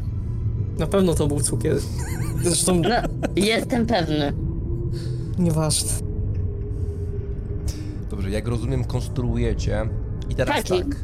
Chcę cztery sukcesy. I sumujemy wasze sukcesy. To jest oczywiście inżynieria. Inżynier. Hakon ma plus 40, Bido ma plus 20. No to już plus 3. Mhm. Czyli Hakon może zepsuć. I plus 2. Nie, nie, nie tu. Tutaj. Patrz, gdzie spust dajesz. Rzeczywiście, trochę mnie ta rana mnie... Skurwys mnie dziawnął. Musisz Nagle? być wielkim wojownikiem. Macie wrażenie, że atmosfera tak zgęstniała. Wy szybko to konstruujecie, osadza... ma, macie ten spust, sklejacie go, kolejne elementy, tutaj coś pęka. Sytuacja robi się coraz bardziej napięcia, ręce wam się pocą, drżą odrobinę. Osadzacie ten spust na jakimś takim większym kawałku metalu. Naciągacie tę linkę, dajecie tam haczyki. Bierzecie takie długie, niesamowicie wąskie dłutko osadzacie, bardzo ostre. I Czekaj, Hakon. gdy to dłu- dłutko nie jest sadzone, Hakon tak zwalniasz, przyciskasz w pewnym miejscu, przyjemny trzask się rozlega i gdy ten trzask się rozlega, rozchodzi się on się lekkim echem po tych wszystkich korytarzach i ten odgłos wam uświadamia, że jest bardzo podejrzana cisza od tej drugiej celi. A takie wyczekiwanie aż jest w powietrzu. Wy go nie widzicie. On was nie widzi. Eee, Eee... Czekaj, te rzeczy są metalowe przecież. Czy jest coś wypolerowanego? Żeby Mm. użyć to jako lustra? Wiesz co, w tej ciemności może być bardzo ciężko coś tak zobaczyć. No pomysł jest Mm. dobry. E, możesz spróbować, e, ale to będzie percepcja z minus 20. czekaj, czekaj, czekaj. Rozglądam się za czymś drewnianym. Tu w okolicy. No jakiś uchwyt może z jakiegoś tam, jakiegoś bardziej, podrzędne, bardziej podrzędnego narzędzia. Uchwyt młotka. Ja chcę wziąć ten młotek. Eee, próbować go podsunąć Hakonowi. możesz pierdolić ten ukryt? Co? Czy możesz z łaski swojej rozpierdolić ten ukryt? Biorę to i w rękach? No nie wiem, próbuję. Główkę da się ściągnąć, wystarczy pewnie... Mhm. Dobrze. Tak. Patrzaj i podziwiaj. Próbuję to podpalić, ten Ja ukryt. tak mówię, czekaj, czekaj chwilę, tak szepczę. Znowu i znowu coś tam uderzam, chyba że wołamy Utę, zanim wychodzimy. A, myślisz, że to zadziała? A co jeżeli ten tam strzeli i zabierze nam Zabije. szansę? No dobrze, no ale nie zmieni to naszego położenia. Z tym Może je pogorszyć. że tam dam radę otworzyć kratę. Dobra, robimy to. A c- czekaj jeszcze chwilkę i jakby zatrzymuję go ręką i jeżeli pozwolisz i e, wyciągam ręce tak e, jakby nie, nie, nie, łapię cię, tylko wyciągam ręce w, w kierunku twojej szyi, żeby chciałbym zobaczyć tą obrożę na szyi. E, daję ci zobaczyć. E, Kawał czy- porządnej metalowej obroży z taką porządną kłudą. Będzie bardzo słychać to piłowanie. Ewe- Okej. Ewentualne. Ale jest to coś, co jesteśmy w stanie przy, Ale przy będzie- dużym będzie hałasie To wyma- będzie to wymagało też dużej ilości pracy, ale, ale tak, no nie będzie to Okej. kilka sekund na pewno. Dobra. Przynajmniej kilka minut przy dobrych wiatrach. Dobra, to co robimy, bo widzę, że coś patrzyłeś. Chciałem zobaczyć, czy, czy będziemy w stanie to potem otworzyć, ale tak. Trochę to zajmie, ale... Teraz pytanie. Pytanie, czy on będzie miał przy sobie klucze. I czy damy radę do nich dosięgnąć, jeżeli, jak to nazwa jest, Kawen, go zabije. Lepiej, żeby strzelił w niego niż w nas. Zgadzam się. Y, to ja zawołam, ty bądź gotów do strzału. Ute! Mhm. Głos niziołka rozchodzi się po tych korytarzach. Przez chwilę cisza, a potem szczęk jakichś drzwi otwieranych. Już idę. Słychać głos z tamtej czeluści. Kroki. Kroki. I jest tutaj. Pochodnia się nie pali, jest tylko jego sylwetka w mroku. Ty, Hakon, ją widzisz. Wystajesz, Kawen na pewno cię nie widzi, ale ty jesteś od kotła, on przychodzi z boku, więc ty pod kątem jesteś w stanie widzieć Utę, Hakon. Ute tam staje i... Nic się nie dzieje. Tak?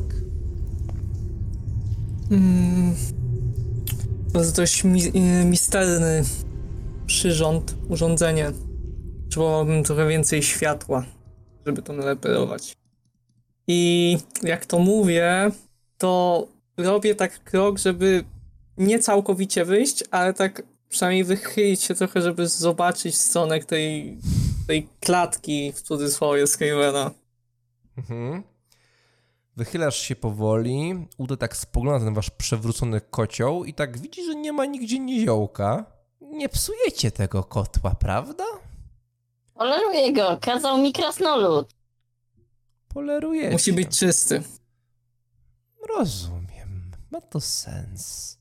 Tak się, Hakon, wychylasz i widzisz, że ten skawen jest odwrócony twarzą, a raczej pyskiem, w waszą stronę, centralnie i łapki ma położone na tym dziale strzelbie, ale to leży na ziemi. Ma, na, ma nawet łapkę przy spuście. Wystarczy, że tylko, tylko podniesie i strzeli. Jakby ewidentnie czeka, ale no nie robi tego w tym momencie, kiedy pojawił się Uta. I tak patrzy na ciebie, patrzy na tą swoją broń i tak powoli z taką satysfakcją macha ci główką kiwająco. Patrzę na Utę i powiem ci tak, szczerze, chcę moja tylko prawdę. specyfikacja, a raczej jak wy to... Jeśli okażesz się języku nieprzydatny, to cię po prostu zabije. Czy chodzi ci o specjalizację? Specjalizacja dokładnie, ale do rzeczy. Mimo tego jestem w stanie to naprawić, oczywiście, że tak. Ale wątpię, żeby to ścierwo w klatce obok było w stanie naprawić tamto. Tylko to zepsuje i możliwe, że będzie już to nie do naprawienia. A bez tego żyrokopter nie poleci. A bez tego to jest złom nic nie warty. A części zamiennej nie dostaniesz. Jakbyś poszedł z tym do krasnoludów, to by cię ścieli o głowę, a resztę by wzięli. I nie powiem, i nie powiem, bo widzę, że chcesz coś powiedzieć, i nie powiem, że mierzi mnie to, że to ścierwo to dotyka. I to jest jeden z głównych powodów, dla których chcę, żeby on tego nie robił. Jeśli naprawicie kocioł, dostaniecie tamto. Ale ja wierzę w tego szczurka. Ma taki błysk w oku. Zupełnie jak ty, krasnoludzie. Dlatego z Rockwick masz jeszcze jeden dzień. Z Rockwick da radę, da! Nie martwi, nie martwi. Kiwa w waszą stronę. Martwi, martwi. Jeden dzień z Rockwicku. No jakby nie patrzeć, masz, tu dajesz. Miałeś już tydzień. Z Rockwick mądry. Z Rockwick już prawie skończył. Z Rockwick zaczyna fazę testową. Testową, testową. Z kim ja pracuję? Raczej z czym? Naprawicie kocioł? Pogadamy. I rozumiem to.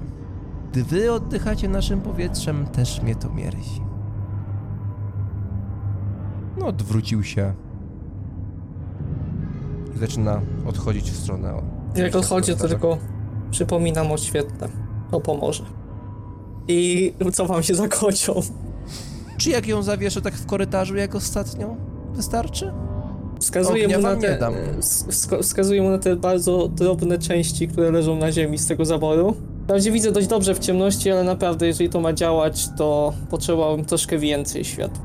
Niech będzie, ale będzie w korytarzu. Zroknik, mam do ciebie zaufanie. Jeśli będą coś kombinować, natychmiast mnie zaalarmujesz, dobrze? Bo jak nie, to... I zrobił nagły ruch w stronę Skavena, który odskoczył na bok i puścił rękę z tego spustu. Bo jak nie, to cię potraktuję jak wtedy. Ute odwraca się i powolnym ruchem Skaven zaczyna zbliżać się do tej strzelby. Ute zaczyna odchodzić. W momencie, w którym on Mhm. znikałby z pola Mhm. widzenia naszego i on nic nie robi, z czego jeszcze jedno. No Wiesz, że on ma spaczeń. Ute zatrzymał się tam w korytarzu. Skaven z powrotem złapał za spust. Ute z powrotem wchodzi w korytarz. Skawenik tak lekko drży, patrząc na Ute. Ute zaciska dłonie mocniej na, na rapierze. Spaczeń. Spojrzał. Chodzi ci o te Zielone kamyczki, które żre. Wiesz, co to jest? On tak spojrzał na Skavena. Spaczeń masz. Ludzik kłamie. Ludzik Spójrz na jego Zagrożony. pysk. z Rockwick. I z Rockwick tak mówiąc, to otwiera bardzo szeroko paszczę, pokazując, że nic tam nie ma. Z Rockwick. Mądrzejszy od ludzik ludzik. Gruby, brodaty ludzik. Chce się pozbyć z Rockwick. Z Rockwick zagrożenie. Schował to w Rockwick tej rurze. lepszy inżynier.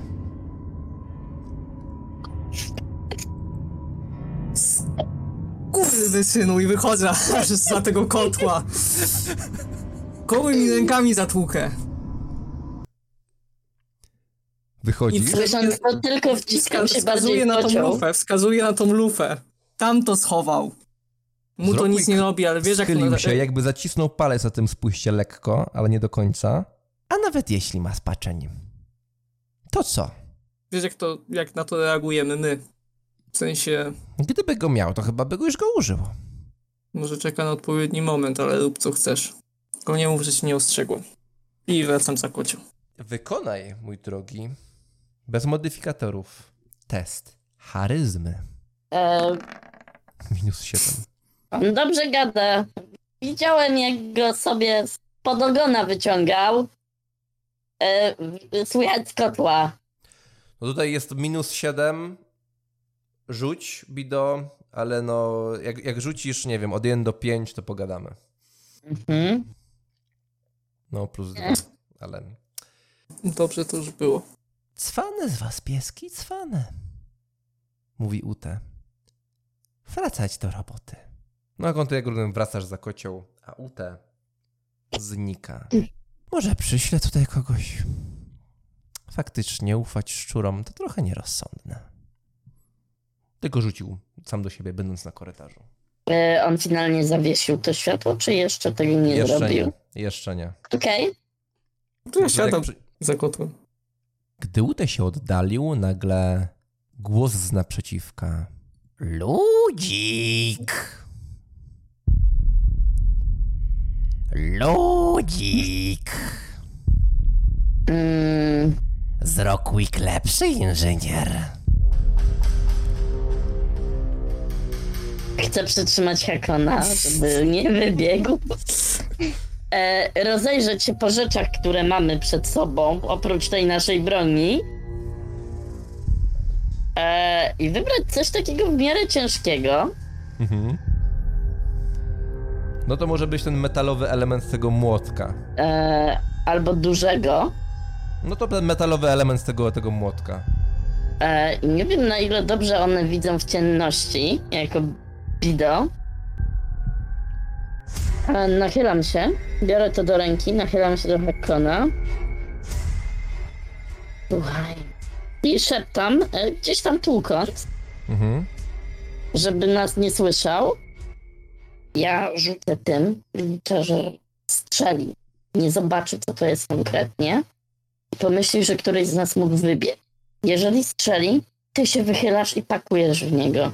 Tylko wtedy Mm. Ute przyjdzie, zobaczy, że powiedzmy, Dobrze, nas strzelił, on nie żyje, kto go zabił. Wtedy giniemy też my. dobrze. To jak on strzeli, wołamy UT. I wskazujemy mu dziurę po pocisku. Tak się zastanawiam, czy, czy ten kocioł wytrzyma strzał. To jest solidny krasnoludzki kocioł, jakby nie było. No tak, no powinien wytrzymać. Ludzik. Dobra. To ja myślę, że rzucam tym kawałkiem, elementem od młotka, no i liczę na to, że on e, strzeli. Po prostu nie pomyśli, tylko zareaguje instynktownie.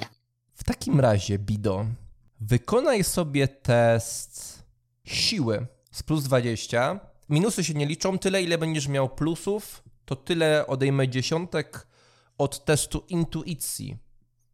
Szczurkowi. No jak walniesz naprawdę mocno, Wiesz to, to ja sobie to przerzucę. Nie udało się po prostu. mhm, robię mu test intuicji. 45. Nieudany strzela. 99. Ledwo ruch się jakikolwiek w ogóle pojawia. Le, le, ledwo ty w ogóle wyrzucasz to, a co dopiero uderzenie. Skawen od razu strzela. Bido kotłem wstrząsa. Huk jest tak przeraźliwy, że nigdy, nawet ty, Hakon, nie usłyszałeś, aby jakakolwiek broń działająca na spust wydała taki huk. Robię test wytrzymałości kotła, tak jak mówiłem, to jest, to jest kocioł krasnoludzki, dlatego jest tylko 20% szans, że on pęka. Od 1 do 20 kocioł pęka. Rzuciłem 6. Kurwa.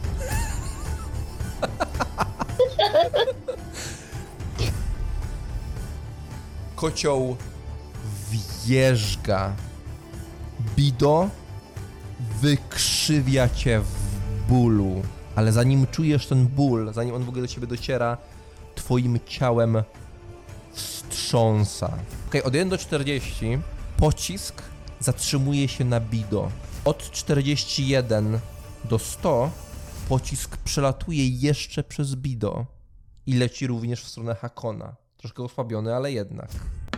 46 leci również w Hakona. Ja już obni ob ob obniżę moc tego czegoś o siłę, o, o uderzenie w ten kocioł.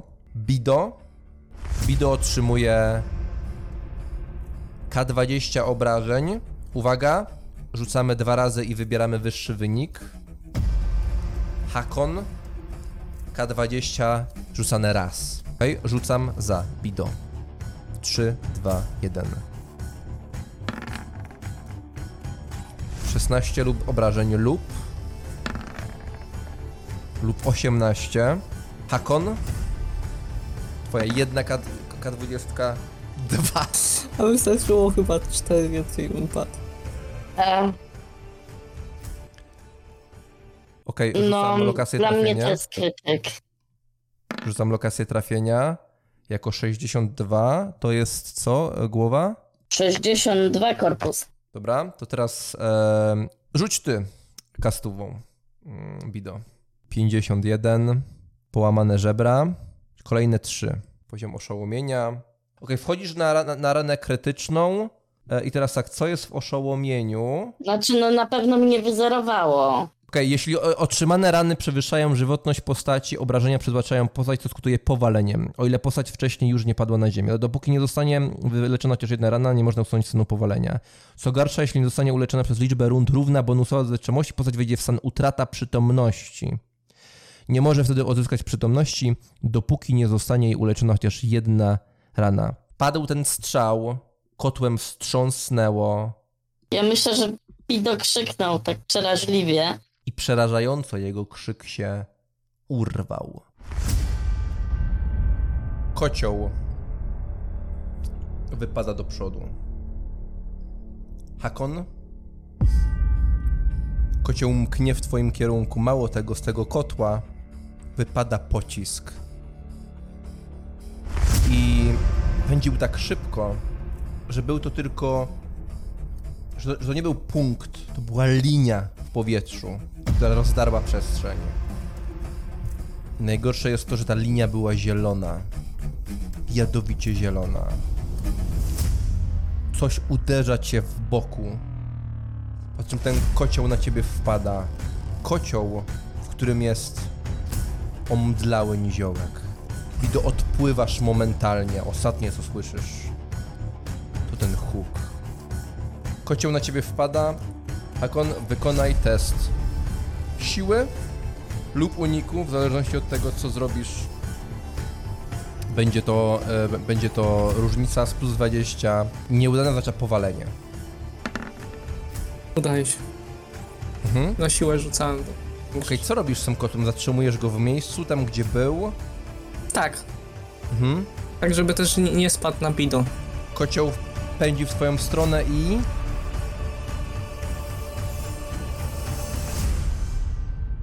Łapiesz go za obręcze, robisz krok w tył, ponieważ z takim pędem on leci w twoją stronę, zatrzymujesz go, przejeżdżasz trochę po ziemi, ale trzymasz go przed sobą. I dalej trzymasz go przed sobą jak tarczę, a w środku widzisz Bido, który tam się po prostu skulił, opadł jak trup. Śmieje się Skaven, po czym... Co robisz, Hakon? Ustawiam ten kocioł tak, żeby, żeby, żeby bido nie był na widoku. Jeżeli jest. No nie jest na widoku. Ten No i, spra- i sprawdzam, i sprawdzam, spra- 13 spra- sprawdzam co, co, co, co z nim jest. Z Bido? Oddycha.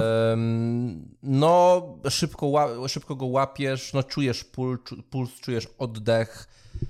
No, że jest. Więcej ci nie powiem, no chyba, że poświęcasz na to sporą ilość czasu. A potem słyszysz, że ten skawen, słyszysz jakieś siłowanie się z, na- z naprzeciwka. Jakby on się siłował z tym mechanizmem. Wychylam się za tego kotła i pie- pierwsze co patrzę, to czy on uszkodził kraty też między nami. Jak, Mhm. No bo strzelał przez kraty, w sumie dwie. E, pocisk był spory. Ja myślę, że 30% szans na uszkodzenie krat. Uszkodził. Widzisz dwa pręty które są tak odgięte, gdyby pociągnąć i no, obiecujące. Wybiega. e, robię kolejny rzut na jego kratę. mhm. Jego krata jest cała. Co robisz, Akon?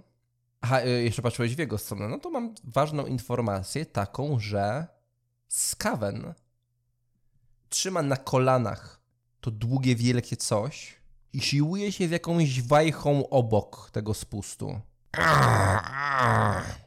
Co robisz, Akon? Czy jestem w stanie wywnioskować, co to jest? Myślę, Ta że on chce przeładować. I Nie słyszę żadnych y, rumorów y, z, Wiesz co, ze na, strony, na, gdzie... na razie jest chwila, jest jeden huk, co robisz? Okej. No chyba, że po prostu Mm. czekasz za kotłem na jakiś efekt tych, tych, tych akcji. Y, łapię y, łańcuch swój Mhm. i go nawlekam go na, na ramię. Jak najbardziej. S- s- Chcę po prostu widzieć, jak, jak daleko go mogę ściągnąć do siebie. Niedużo. Z tej perspektywy, gdzie, z tego miejsca, gdzie teraz stoisz na środku przy tym kotle, w zasadzie prawie nic. Czyli tak jakby wnioskując, nie jestem w stanie wyjść za tej kraty, jeżeli w sensie do tej dziury bym podszedł. No na korytarz może byś wszedł, ale to tylko tyle. Decyzja? Biorę coś ostrego, jedno z tych narzędzi ostre. On blisko tej kraty stoi, No, jeżeli ich tam klęczy. Dosyć. Mhm. To biorę to ostre narzędzie i, i biegnę w stronę tej dziury na razie. Jeżeli jestem w stanie do niej dobiec, to ją po prostu jakoś, nawet może nie rękami, tylko ten jeden, ten łańcuch jakoś swój zarzucam na to takie, bo pewnie to jest jakoś tam odgięte i próbuję tak to odgiąć. Ciągnąć za ten Mhm. łańcuch. Gdy on się siłuje z tym, starając się przeładować, ty biegniesz w tamtą stronę, wybiegasz za tego kotła, biegniesz w stronę tej dziury. Zarzucasz ten swój łańcuch, dolną kratę i zaczynasz szarpać w tył. Test siły z plus 20. Minus trzy. Siłujesz się, ja mu robię test, 20% szans na udane przeładowanie. 99 eksplozja po drugiej stronie. Ty widziałeś wyraźnie, jak on tę strzelbę, m- mocując się z tą wajchą, skierował ku ziemi i nagle coś zgrzytnęło i to coś znowu wypaliło. Broń uniosła się w górę, jego odrzuciło. Kamek, który wypadł, a raczej ułamek tego kamyczka, który wypadł z przodu tej lufy, rozbryznął się o ziemię i jego małe odłamki pomknęły w każdym kierunku. Skaven się wygina, a ty test wytrzymałości. Punkt szczęścia. Okej? Podejrzewam, że to jest na mutację. Ojej. Tak.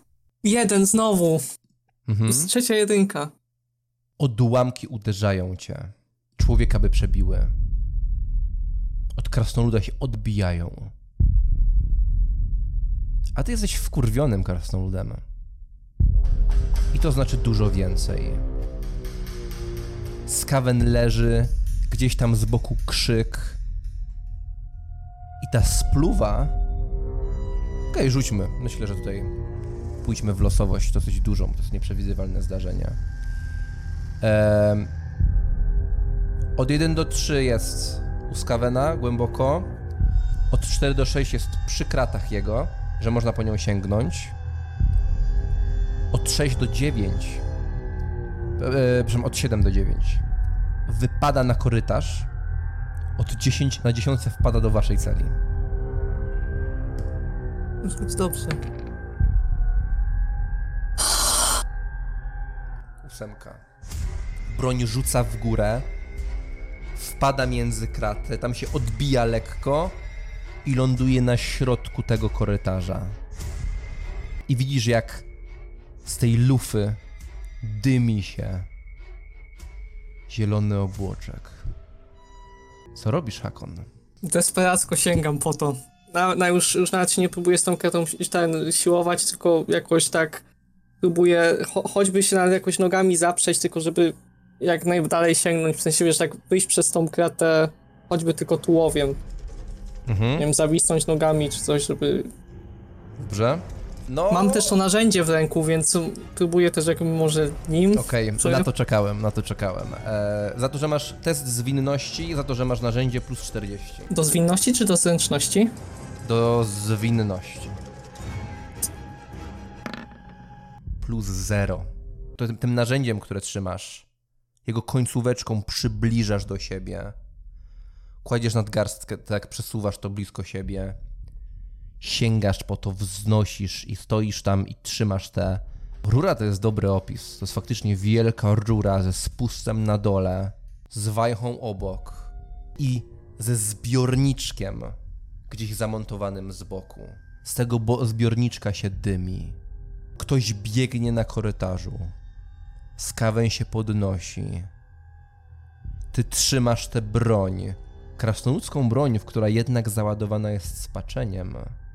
W twojej głowie rozbrzmiewają słowa Egona. O tym, że aby wzbić się, aby coś osiągnąć, aby od, odnaleźć prawdę, trzeba wyjść poza granice. I ty wtedy myślałeś o ludziach, ale tu nie chodziło o ludzi. Chodziło o wszelkie granice. Co tam się kurwa dzieje? Głos Ute i jeszcze jakieś kroki, by nie był sam. Skawę się podnosi. Co robisz, Hakon? Mm, Ja się wycofuję z tą bronią y, w stronę kotła, Mhm. tak żeby ją sobie spoko- tam w miarę wygodnie gdzieś sobie ją położyć, bo podejrzewam, że ona jest bardzo ciężka. No jest dosyć tak, ciężka, ale, ale, ale jednocześnie w tej sytuacji jesteś tak nabuzowany, że trzymasz ją z łatwością. Jakby była Okej. zrodzona, aby być teraz w twoich ramionach. A to i tak wycofuję się przy, ko- przy, przy kotle, tak żeby się troszkę też nim osłonić, bo mm, tak jak słyszę, że nie jest sam, Mhm. Ute, na pewno. Zerkam, na ile ona jest już sprawna, czy muszę coś, coś yy, spróbować, jakiś zamek spróbować odblokować. No musi, musisz poruszyć tą wajchą i po prostu spróbować. No to tak robię. Mhm. I jakby przykucam też, żeby lepiej, żeby lepiej sobie przycelować, jak, w razie czego. I Stajesz jeżeli tam w tej celi, obok jest kocioł, łapiesz za tą wajchę, przeciągasz ku sobie szczęk mechanizmu w środku i potem taki klik i widzisz na tej rurze przy twoich rękach między tym metalem, jak ten metal jaśnieje lekko na zielono, jakby tam już się zbierała jakaś, jakaś energia, jakby coś z tego zbiorniczka obok tam odłameczek wpe- wpełzł już do, do tej głównej lufy. Trzymam blisko tego gdzieś którąkolwiek część ciała. Mm, no, trzymasz to w, w rękach, aczkolwiek no to jest ta, ta, ta, zieleń jest jakby w rurze, jakby, jakby to światło się przebijało odrobinę przez ten metal. Ale to, to mimo tego, mimo tego zdzieram, z- jeżeli jestem w stanie, to zdzieram sobie z tą, tą taką opaskę, która mi pewnie przysłania tylko Mhm. intymne części ciała. I mnie to nie interesuje, że na golasa, tylko po prostu Mhm. tą szmatą jakby łapię e, tą przynajmniej dolną część, którą podtrzymuję tą lufę, tak jakby. Bo podejrzewam, że tam tego spaczenia jest najwięcej w tym momencie. Sytuacja ta jest idealną analogią do twojej przeszłości, kiedy widziałeś, że twoi bracia krasnoludzcy znaleźli broń skaweńską w podziemiach Karak Nolduar. Ty zacząłeś wtedy badać ją, tworzyć notatki, eksperymentować.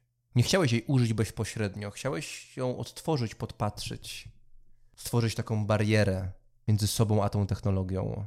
Dokładnie taką barierą, jak, jaką jest ta szmatka, którą aktualnie rozciągasz. I może dokładnie tak słaba ta bariera była. Od tego momentu myśli o tej technologii zatruwały twoje wnętrze. Widziałeś, co była w stanie robić tamta broń.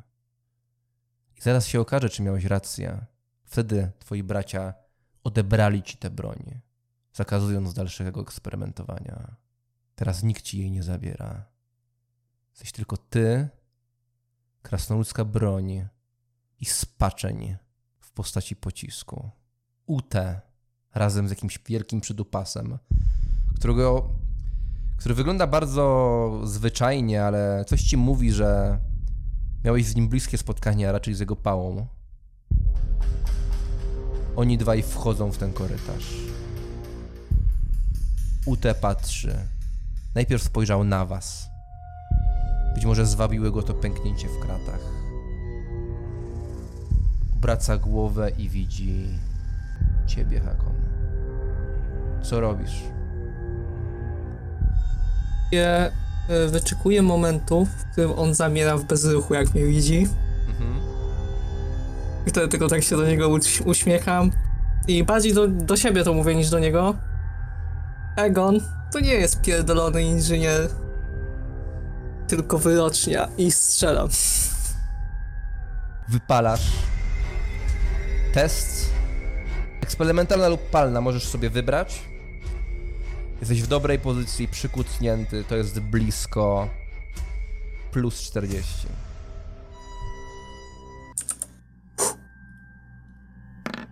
Plus 3.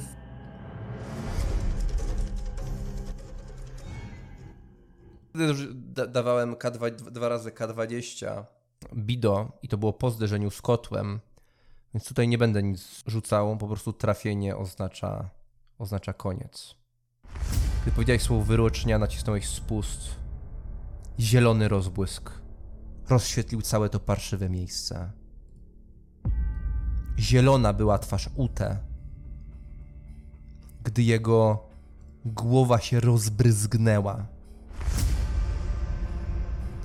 Zielony komeczek pomknął gdzieś dalej, rozbijając się na kawałki i skawen wierzgnął jeszcze raz. Ten trzymając pałę, patrzy na ciebie, Hakon, patrzy w lewo, w swoje lewo i widzi obok Utę, tryska tam krew, zalewając tę breję zastygłą, zalewając kraty. Utę przechyla się i runął do tyłu w stronę kraty Skawena. I wtedy widzisz, że A! mężczyzna z pałą wydał taki komiczny krzyk. I to nie dlatego, że Ute padł. On zobaczył tego Skawena, on być może nawet nie wiedział, że ten Skawen tutaj jest. Ute mu o tym nie powiedział. Bo Skawen skoczył. Poraniony z Rockwick skoczył w stronę krat, sięgając do paska Ute, aby sięgnąć po klucze.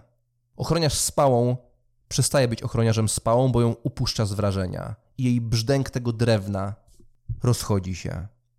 Hakon, co robisz? Przeładowywuję. To jest Mhm. pierwsza rzecz. Przeładujesz znowu.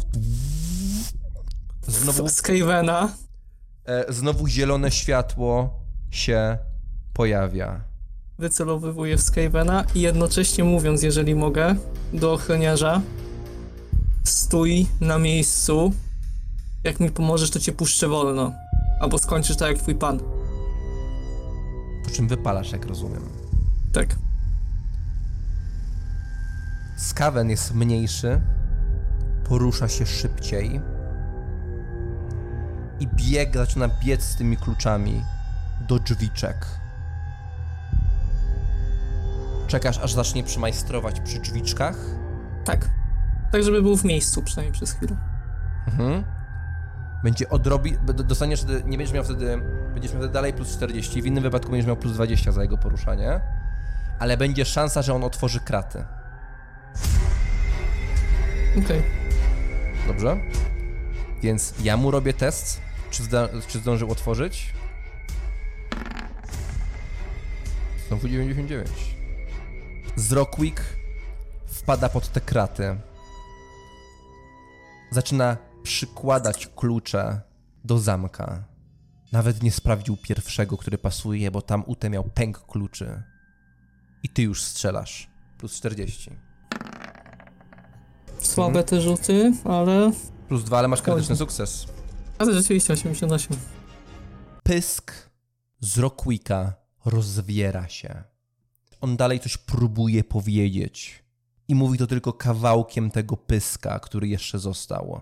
Wypływa tam krew, bucha jakimś zielonym dymem. Nie wiesz, czy to z twojej broni, czy on się wcześniej, wcześniej zaciągał jakoś tym spaczeniem. Rzuca nim do tyłu i tam upada. Robię test woli. Udany oznacza, że zostaje ochroniarz. 90 ochroniarza już nie ma.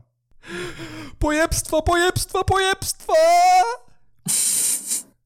Krzyczy, odbiegając. Nie, nie odrzucam, odkładam powoli broń. Mhm. i biegnę sto, w stronę, w stronę e, Bido, bo rozumiem, że on jest w tak złym stanie, że jak on nie otrzyma żadnej pomocy, to umrze. Jaki masz bonus wytrzymałości? Ty. Trzy. Okej, to myślę, że trzy rundy minęły, więc stan, ut, stan e, utrata e, przytomności oficjalnie nam tutaj wchodzi. Hakon, podchodzisz do Bido. A ty, Bido, gdy ostatnio Hakon dostał w łeb, odwiedził pewne wspomnienie. Ty nie dostałeś co prawda w łeb, ale również je odwiedzasz. Po zdarzeniach w Shiltach, a mini kampanię Dziwy w Shiltach e, zachęcam, aby, aby oczywiście odsłuchać, aby poznać lepiej historię Bido.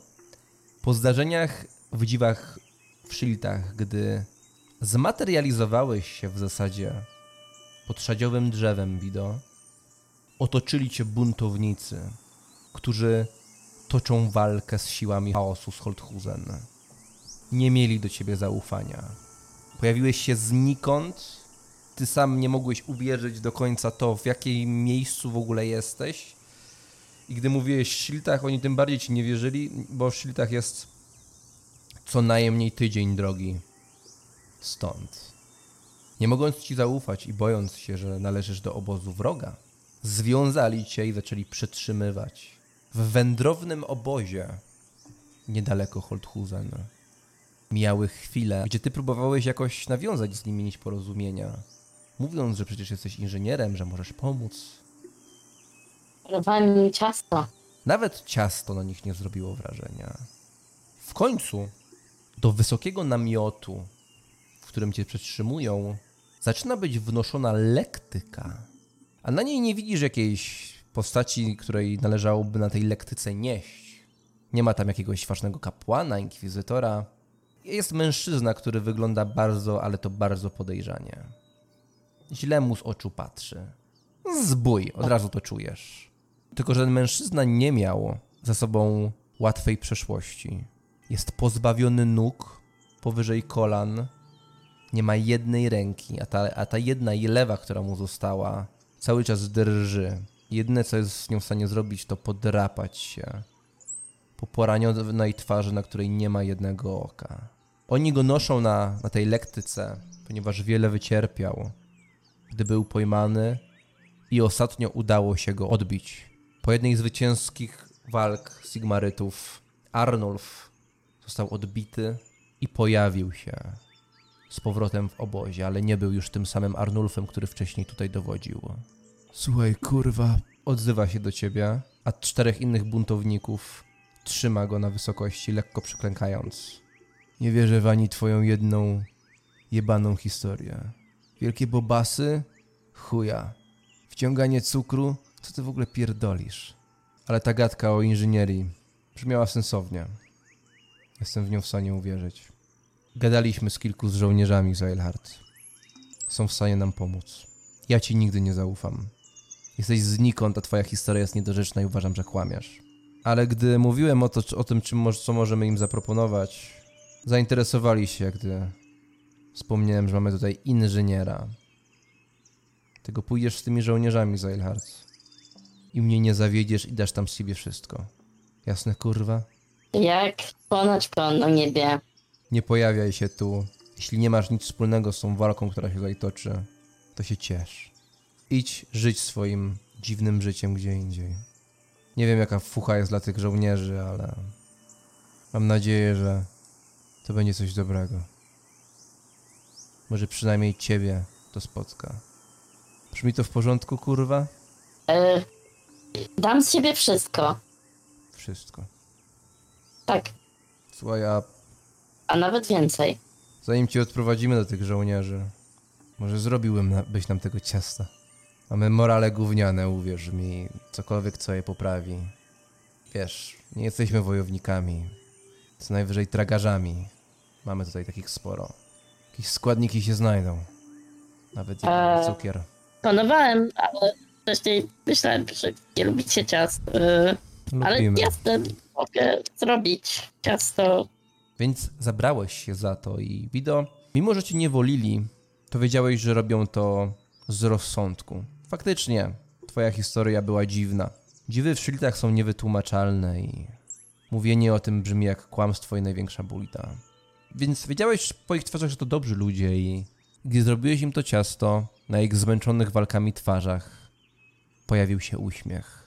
Uśmiech, który dał ci sporo satysfakcji. Składniki były gówniane, ale jakoś sobie poradziłeś. A potem było niestety tylko gorzej. Z tymi, tą dwójką żołnierzy, którzy cię prowadzili na koniu w stronę Eilhart, czułeś, że jest z nimi coś nie tak. Że to tacy ludzie, którzy za złamanego pensa są w stanie sprzedać żyjącą istotę. I dokładnie tak się okazało. Nie wiesz, czy byłeś wart złamanego pensa, czy za ile, ale zaprowadzili cię do pewnego domu w Eilhart, gdzie powitał cię starszy mężczyzna imieniem Ute, a potem był tylko mrok. A ten śpiew ptaków, który rozbrzmiewał wtedy, gdy oni tak się cieszyli tym twoim jedzeniem, został przez ten mrok uciszony. Hakon, pochylasz się nad ciałem w tym kotle. Co za ironia, że w kotle prawie umarł Bido Babeczka. Jak próbujesz mu pomóc, Hakon? Bo właśnie nie mam żadnego leczenia. Jedyne co tak mi przychodzi do głowy, no to sztuka przetrwania. Jakoś tam na tyle go poskładać, żeby chociaż... Okej, e, test inteligencji jak dla mnie, O. tylko i wyłącznie. O, Ale z minus bardziej. 10. Nie, Mhm. ja mam chyba tylko jeden punkt. No tak. No powiem tak, to była paskudna rana, utracona przytomność, jest ciemno, wszędzie jest breja, syf, a ta grudka no na pewno nie była, którą dostał, na pewno nie była niczym zdrowym. Hakon, próbujesz coś zaradzić, sprawdzasz tę ranę, Ym, no widzisz, że jego, okolice jego żeber krwawią, próbujesz to jakoś zatamować. No wydaje ci się, że no, przełożyłeś tam jego szmatę naokoło tego. No i to wszystko, co jesteś w stanie zrobić, ale ta szmata jest brudna, jak tutaj wszystko, no słabo to wygląda. No ty mu nie pomożesz, musisz go wynieść stąd, to jest chyba najlepsza droga. No to próbuję... Czy jestem w stanie wyjść tą dziurą w kratach? Niestety, e, do, dojdziesz, wyjdziesz troszkę na korytarz i tyle. No to wszystkimi tymi narzędziami, które, które mam, już teraz jakby nie, nie, muszę, nie muszę się martwić, że schałasuję, więc zrobię to jak najszybciej. Tak, po prostu przycinam swój łańcuch, żeby być w stanie właśnie wybiec po klucze i wrócić tu, odpiąć bido i jakoś go wynieść. Mhm. To robimy tak. Bido będzie rzucał test odporności. Hmm? Ale nie teraz, nie teraz. Będzie potem rzucał, sumarycznie. Za każdą porażkę Hakona, którą teraz będziemy rzucać, gdy zależy, zależy to od czasu, minus 10 do tego testu. Jak, co, jak coś Hakon zrobi szybko i będziemy mieć efekt na przynajmniej plus 2, plus 10 do tego finalnego testu odporności. Bido, który powiem, kiedy rzucić. Hakon, próbujesz tymi narzędziami przeciąć ten łańcuch. Test siły lub inżynierii z minus 10. No to inżynieria minus 10. Okej. Nie. Stuwa. Czy masz jak to przerzucić? Jest coś innego co punkt, oprócz punktu szczęścia? Możesz zużyć punkt bohatera, żeby wybrać wynik. No dobra. Okej. Ile zostało punktów bohatera? Zero. Mhm. Dobrze, wybierasz wynik, więc podejrzewam, że na jakiś fajny. W takim razie zamiast plus 10 damy nawet plus 20 do tego finalnego odporności, testu odporności. Ale jeszcze go nie rzucamy. To jest dopiero początek. Hakon widzi, że ten łańcuch jest ciężki. Siłowanie się z nim, próba przecięcia go, to byłby błąd. Wsadzasz szybko kilka pomniejszych drucików do zamka w kłódce. I chwilę później z głośnym brzdękiem obroża i kłódka i łańcuch spadają na ziemię. Wypadasz na korytarz, przeciskasz się, patrzysz na te ciało Skawena, które nie ma tej końcówki paszczy, jest tylko jej kawałek, który cały czas lekko podryguje. Gdzieś tam porzucona jest górna szczęka, dolna. One również podrygują. Łapiesz te klucze, podchodzisz do drzwiczek, patrzysz na tę kłódkę i Rzucam dwa razy K10. Ile jest kluczy i wybieram wyższy wynik. Jeden lub siedem. Jest siedem kluczy i uwaga.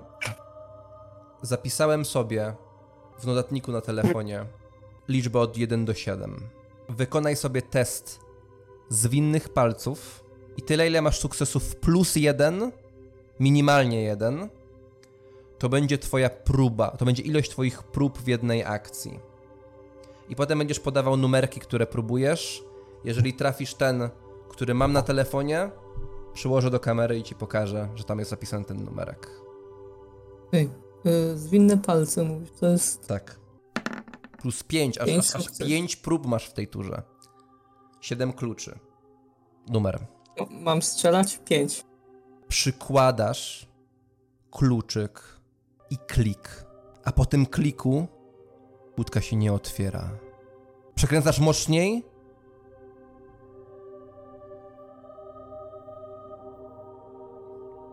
Czy to widać? Widać. Widać. Nie. Dokładnie Mind game. 5. Bido, kolejne plus 10, łącznie plus 30 do testu odporności. Kłódka zostaje otwarta, wpadasz do środka, Hakon. Co robisz? Z góry krzyki, patrzysz na ten kocioł, w którym jest nieruszające się ciało Bido i obok ta ta rura, ta broń zniszczenia, Logicznie, cały czas lekko się dymi, jakby pragnąc dalszego wojowania. logicznie biorę najmniejszy kluczyk, jaki tam jest Mhm. i próbuję otworzyć kłódkę, która jest przy obroży Bido. Mhm. Myślę, że ci się to udaje. Obroża Bido opada. Próbuję go podnieść i wynieść stamtąd, Mhm. Bierzesz spluwę? jeżeli jestem w stanie. Spowolni cię to, ale będziesz miał potężną broń, a słychać krzyki. O ile dobrze pamiętam, jak wchodziłem do miasta, tam już się już działo coś. Tam już Góry. jakieś Tak. Rozruby już były, także mogę się opisz, jak domyślać, łapiesz że... tą broń, jak, gdzie, jak, jak dajesz Bido i... No on jest całkiem nieprzytomny, Tak. no to próbuję go zarzucić na ramię, Mhm. tak żołnierze się wynoszą, a, a broń pod pachę drugą. Mhm. Nawet jeżeli bym miał ciągnąć ją trochę po ziemi. Test siły z plus 20. Masz broń, jesteś gotowy. Złapać ją nie jest ciężko. Masz go zarzuconego na, na ramieniu, jak rozumiem. Bito wisi, Bito wisi. Może już nie żyje? Pod pachą trzymasz tę wielką, morderczą rurę gotową sieć zniszczenia. Wychodzisz na korytarz. W którą stronę idziesz? Tą, z której oni przychodzili zawsze. Mhm. Idziesz w tamtą stronę. Stawiasz za sobą jedną celę, drugą. Przechodzisz obok ciała. Ute. I wtedy w korytarzu się ktoś pojawia. Idzie ich dwóch. Biegną takim truchtem, trzymając pochodnie. Wid- wid- wid- widać od razu, że to są ludzie Ute. Po ich parszywych gębach. To do jednego od razu przycelowywuję i strzelam. A do Mhm. drugiego krzyczę stój, bo skończysz jak kolega. Plus 40. I jeżeli mogę, to zas zastraszam. Mhm. Najpierw plus 40. strzelam.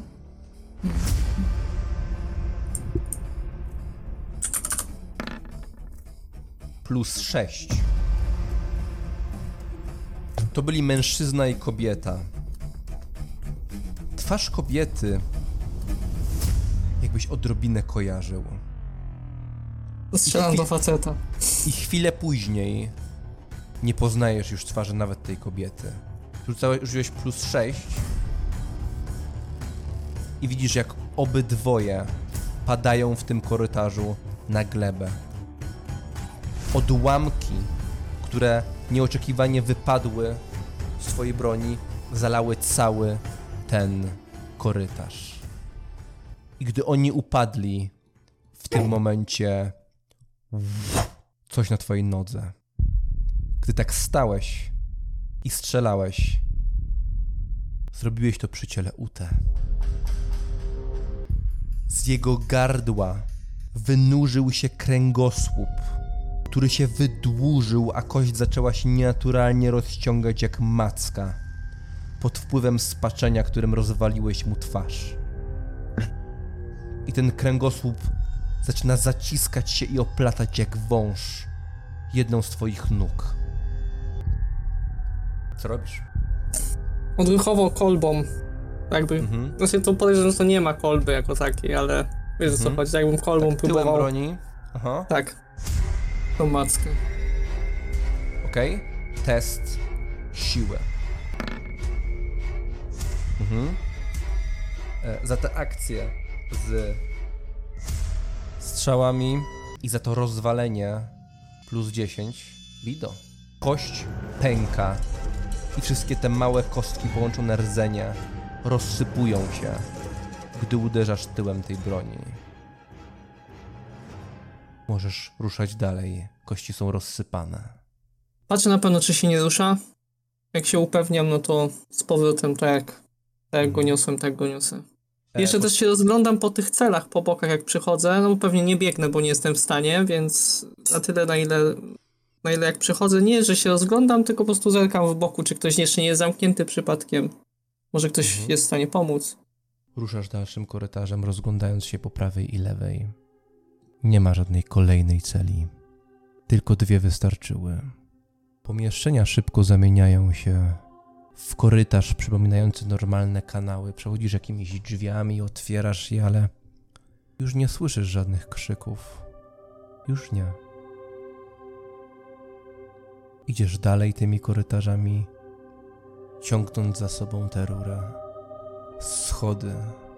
Wspinasz się po schodach, wąskich schodkach. Gdzieś tam były kraty prowadzące do otwarcie do kanałów, ale wyglądały na zamknięte. Chyba, że chcesz tam iść w stronę tych głównych kanałów. Nie no, podejrzewam, że oni tamtędy nie chodzili. Mhm. Zaczynasz słyszeć odgłosy miasta. I zaczyna być widać światło. Światło słońca, które wlewa się przez okna. Wychodzisz gdzieś za lekko odsuniętej szafy w zwykłym mieszkaniu odmieszczański salonik. Pozbawiony szczegółów. Jedynym szczegółem jest ta maska zawieszona gdzieś na haku. Drewniana maska z szerokim uśmiechem, identycznym jak uśmiech Ute. A z zewnątrz słychać odgłosy, odgłosy ludzi i dnia. Przez szyby wpada tutaj światło słońca, tego słońca, o którym mówił Egon. Co robisz, Akon? Są schody, które prowadzą dalej do góry, do góry i drzwi wejściowe. Jest cisza, nikt, nikt nie krzyczy. Jest jakiś, jakieś łóżko, stół, cokolwiek takiego. Mm, tak, jak najbardziej. Możesz go To w od, stole, od, od, od, odkładam, odkładam go na stole i... Mm, czy kojarzę, że to jest to miejsce, w które mnie wprowadzili tam ci strażnicy? Tak, dokładnie tak. Ja wtedy widziałem tylko ich dwóch. To prawda. Nie, nie ma żadnych innych drzwi do jakiejś innej izby na tym poziomie. Mm, nie, są schody w górę. To są takie mieszkania bardzo... bardzo dosyć, wąskie. Wąskie i wysokie. Tak, dokładnie. w- zbroją wycelowaną przed siebie, wiesz, jak, i wiesz, i powoli, wiesz, yy, znaczy powoli, no w miarę szybko, no bo wiem, że stan jest krytyczny, po prostu chcę się upewnić, że nie ma nikogo u góry, więc z bronią wycelowaną w, schody, w góry schodów i za każdy winkiel najpierw broń, potem ja się wysuwam dopiero, gotowy do strzału i do góry. Jeżeli tam nikogo nie ma, no to jak najprędzej na dół będę zbiegał. No pytanie, czy jeśli nikogo nie ma, to od razu zbiegniesz na dół. Idziesz tymi schodami do góry, masz jedno piętro, drugie piętro. Trzymasz przed sobą ten buzujący zielonym dymem przedmiot zniszczenia. Idziesz coraz wyżej i wyżej. I na samej górze nikogo nie widzisz. Jeśli ktokolwiek tutaj był, musiał uciec i zniknąć wśród, wśród ludu. Czy pobiegł straż? Wątpliwe.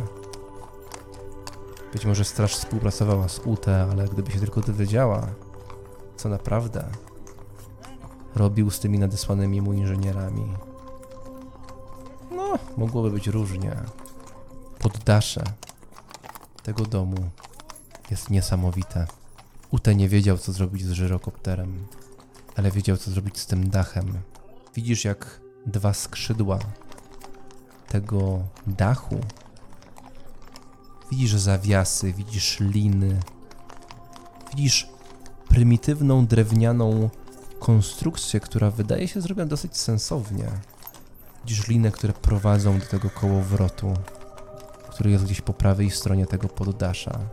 Mechanizm, który jest tak skonstruowany, że ten dach jest w stanie się otworzyć. Z rozbawieniem sobie wyobrażasz, jak oni musieli dwie części tego żyrokoptera tutaj wnosić po tych schodach. Ale tutaj na tym poddaszu jest dużo miejsca i tutaj go złożyli. Widzisz jedno siedzisko za takim kadłubem. Z tyłu wielki stalowy element, na, na którego końcu jest śmigło. I tym większe śmigło jest na samym szczycie. Wszędzie unosi się kurz, ale dla UT żyrokopter był najważniejszy, ponieważ on się niemal świeci. Tylko widać taki wielki ubytek z tyłu, w miejscu, gdzie powinien być kocioł. I blisko tego siedzenia jest wnęka, którą łatwością można wpasować do działu. Żyrokopter jest na tym poddaszu, w środku Eilhardzkiego miasta. Na twoich oczach. Zapiera mi dech w piersiach, ale nie. Mu, muszę mu pomóc, więc yy, rozglądam się jeszcze tylko dookoła, czy cokolwiek tam jest oprócz tego. Może jakieś nasze rzeczy. Mm, Jest tam twój ekwipunek. Gdzieś położony pod ścianą na jednej ze skrzyni. To tylko się ubieram, na, na, na, znaczy narzucam cokolwiek na siebie, spodnie choćby tylko ubrać, żeby nie wybiec na golasa tam, bo ludzie będą patrzeć dziwnie. Mhm. Dobrze. J- Jako, że nie wybiegłeś od razu na, na ulicę, minus 10 otrzymuje Bido. Czyli ma już plus 20 tylko i wyłącznie. I co robisz, Hakon? Jak ubieram spodnie, odkładam karabin, Mhm. biorę toporek, który za... podejrzewam, że toporek też tam jest dalej, za, za ten, za, za pas i zbiegam na dół. I co próbujesz dalej zrobić? Mm, oknach są zasłony, albo są okiennice pozamykane. No myślę, że kto jak kto, ale on tu ma i okiennice zamknięte i zasłony, żeby nikt nic nie podejrzewał. Świetnie. Y, Podbiegam do drzwi, uchylam, żeby zerknąć, czy ktoś jest na ulicy. No jest pełno ludzi. Dobra. Mm, tą szafę domykam, biorę, y, biorę bido i wybiegam, no. Znaczy wy, wy, wychodzę bardziej niż ten, chcę, chcę po prostu zamknąć te drzwi za sobą. Co starasz się znaleźć? Mm, pierwsze co mi przychodzi do głowy to rozglądam się po, czy są jakieś strzeliste wieże, bo to mi się kojarzy, że oni tam, to może być świątynia. Wiesz, też, też nie, nie za bardzo znam to miasto i tak dalej. Może, znam, może jakąś znajomą twarz, znajomą twarz. Ludzie wszyscy wyglądają tak samo, ale jakąś znajomą twarz y, z, z naszej kompanii może ktoś jest. Może jakimś cudem Zuna gdzieś się pojawi. Tak aż przodkowie ześlijcie mi Zunę. Błagam was. Pomocy, pomocy. Ranny w nizioł. mieście, które targane jest rasistowskimi pogromami. Krasnolud, brzydki, brudny, taszczy rannego niziołka, prosząc o pomoc. To nie mogło się udać. Ale ludzie w Eilhart ostatnio zyskali nowego wroga. Odnośnie twoich starych towarzyszy, Hakon, usłyszałeś o nim. Nie zobaczyłeś go, ale o nim usłyszałeś. Wszyscy mówili o Francu Dauerhaft i mówili o nim z nienawiścią, licząc na jego śmierć. Niech szczeźnie w Holthusen, rzekł ktoś. I przez to, że ci ludzie mają nowego wroga, krasnolud niziołek, przestaje być tak straszny. Gdy nie masz już siły, Hakon, wlokąc się po tych ulicach, ludzie pomagają ci, zabierają go z twoich rąk. Do świątyni! To szalijanek! Krzyknął ktoś. I w tych rękach Bido wędruje w tamtą stronę. Idziesz z nim? Czy ja z tego miejsca jestem w stanie teraz trafić do tego domu, w którym, z którego wyszliśmy? tak. To tak, idę za nim. I sta- staram, skupiam się też na tej drodze. Tak sobie teraz przypominam, jeżeli będziemy przechodzić przy kuźni, albo niedaleko niej. No raczej nie. Raczej nie, dobra. Ale to, to, to inaczej. Jeżeli już będę widział tą świątynię, no bo podejrzewam, że. Podejrzewam, że rozpoznam ją jakąś tam, może, może nie wiem. Spytam ludzi po prostu, czy, czy to już jest ta świątynia. Jeżeli ktoś mi powie, że tak, Mhm. to wtedy się odwrócę i pobiegnę do kuźni. Chodzi ci o spotkanie z tym krasnoludem, prawda? Tak. Okej. Bido, test odporności. Chciałbym, żebyś go rzucił. Chciałbym, chciałbym, żebyś mi powiedział, ile masz odporności. Rzucamy z plus 20 finalnie. I chciałbym, żebyś go rzucił tak, żebym widział ten rzut tylko ja. Mhm. Mam powiedzieć, ile mam po modyfikowaniu, czy przed? Po modyfikowaniu. Mm, plus 20. E, to będzie 56. Rzucam E, nieudany pytanie- na śmierć postaci. Pytanie do ciebie, mogę korzystać z punktów szczęścia? Tak. Jeśli masz, to tak. Dobrze, to w razie czego po prostu... Opłacało się wyspać. E, tak. Mhm. Dobrze. Proponuję teraz rzucić ten punkt szczęścia. A, wiesz co, no zastanawiam się nad tym. Okej. Hakonie, zostawiasz tam Bido w tej świątyni. To jest ważne, że z zamiarem powrotu. Mhm. Wędrujesz ulicami Eilhart, które już chyba nie są tym samym Eilhart. Pod twoją nieobecność musiało się tu wydarzyć wiele złego. Napięcie wisi w powietrzu. Miasto ma ślady zniszczenia, toczonych tu walk. Co tu się do cholery działo? Tego krasnoluda nie spotkałeś. Ludzie mówią, że znaleziono go martwego, strawionego przez zarazę. Jego zakład był zamknięty. Twoich towarzyszy nie było widać. Nawet gdybyś odwiedził ten magazyn, on również byłby pusty. Hakon Undonson jest sam w Eilhart. I są tylko obcy ludzie, którzy mierzą go ciekawym wzrokiem. Gdy tak się pałętasz, Hakon, po tym mieście, obcym dla ciebie mieście, słyszysz śpiew. Śpiew od jakiegoś zwykłego, prostego żebraka. Jeśli jesteś krasnoludem, co ma łeb jak sklep. Jeśli jesteś bardzo brzydki i wybuchy lubisz też, zagadaj do mnie, bo co ci szkoda, drogi krasnoludzie. Zagadaj, zagadaj do mnie. Jeśli jesteś krasnoludem, co ma łeb jak sklep. Słyszysz taką taki śpiew od, jednego z tych żebraków. Tak zerkam, zerkam na klatkę piersiową, która jeszcze jest dalej naga, bo tylko spodnie ubrałem. Czy gdzieś odłamek spaczenia we mnie nie został? No nic takiego nie widzisz. Chyba śnie. I odwracam się i szukam, szukam tego, tej osoby, od która, która śpiewa, widzę tego żebraka. Kładąc rękę na główce toporu, podkuśtykuję do niego.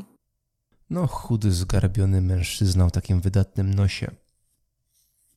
Przeciera ten nos. D- dacie pensiora, może... Co to za piosenka o tym krasnoludzie i wyciągam z sakiewki jednego pensa, bo podejrzewam, że była przy spodniach. Chyba, że nie było tej sakiewki. Była. No on tak wyciągnął rękę, chwycił tego pensiora, spojrzał na ciebie. Tak mruży wzrok, ponieważ stoisz tak, że zasłaniasz mu słońce. Hmm. To wy? Kto? Wy. Tak się rozejrzał po tej ulicy. Hakon. Przyglądam się temu człowiekowi. Że jest ktoś, kogo znam. Nie. Widzisz go pierwszy raz na oczy. Tak się zastanawiam, jest stary. Mhm. Czy to nie jest ten dziadek, któryś z tych dziadków, w którym wozie jechaliśmy? No, w, w zasadzie może. Wszystkie twoje twarze wyglądają dla siebie tak samo. Chodź za mną. Mówi i rusza ulicą. Wstaje i rusza dziarską ulicą. Obyś to był ty. Wtedy wygram. Dokąd? E, do prawnika. Niech prawnik przyjdzie tutaj. No, Dostaniesz kolejnego miedziaka. I daję mu kolejnego miedziaka. Ale przyprowadź tego pewnika tutaj, ja nigdzie nie idę.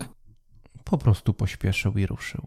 I jak on to robi, to ja się staram znaleźć takie miejsce, żeby widzieć to miejsce, w którym ten żebrak siedział. I z którym, w którym ja teraz stoję, ale żeby mnie z tego miejsca nie za bardzo, bo przynajmniej na pierwszy rzut oka widać. I żebym w razie czego mógł mniej więcej w jakąś uliczkę czmychnąć czy coś takiego. Mijają chwilę. Obserwujesz to zmienione Eilhart, nasłuchujesz, patrzysz w to miejsce.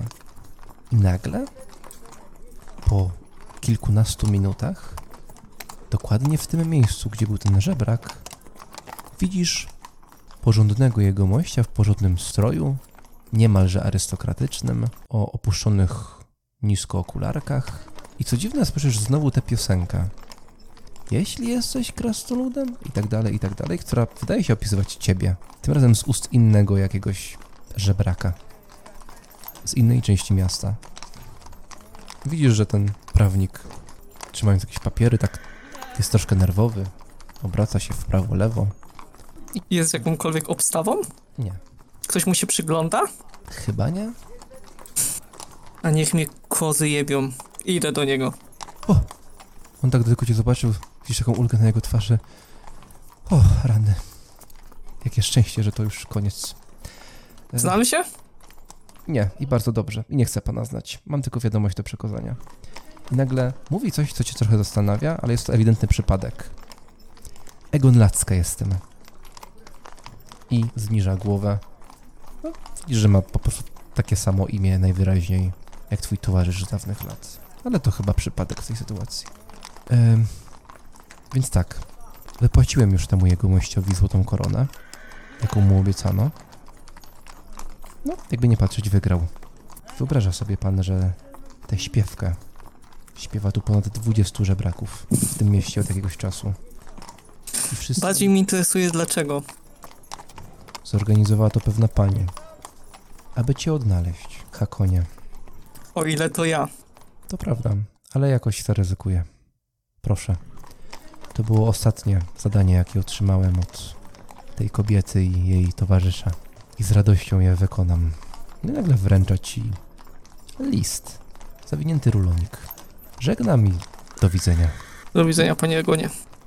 No tak speszony, że tak łatwo zapamiętałeś jego imię je w ogóle wymawiasz.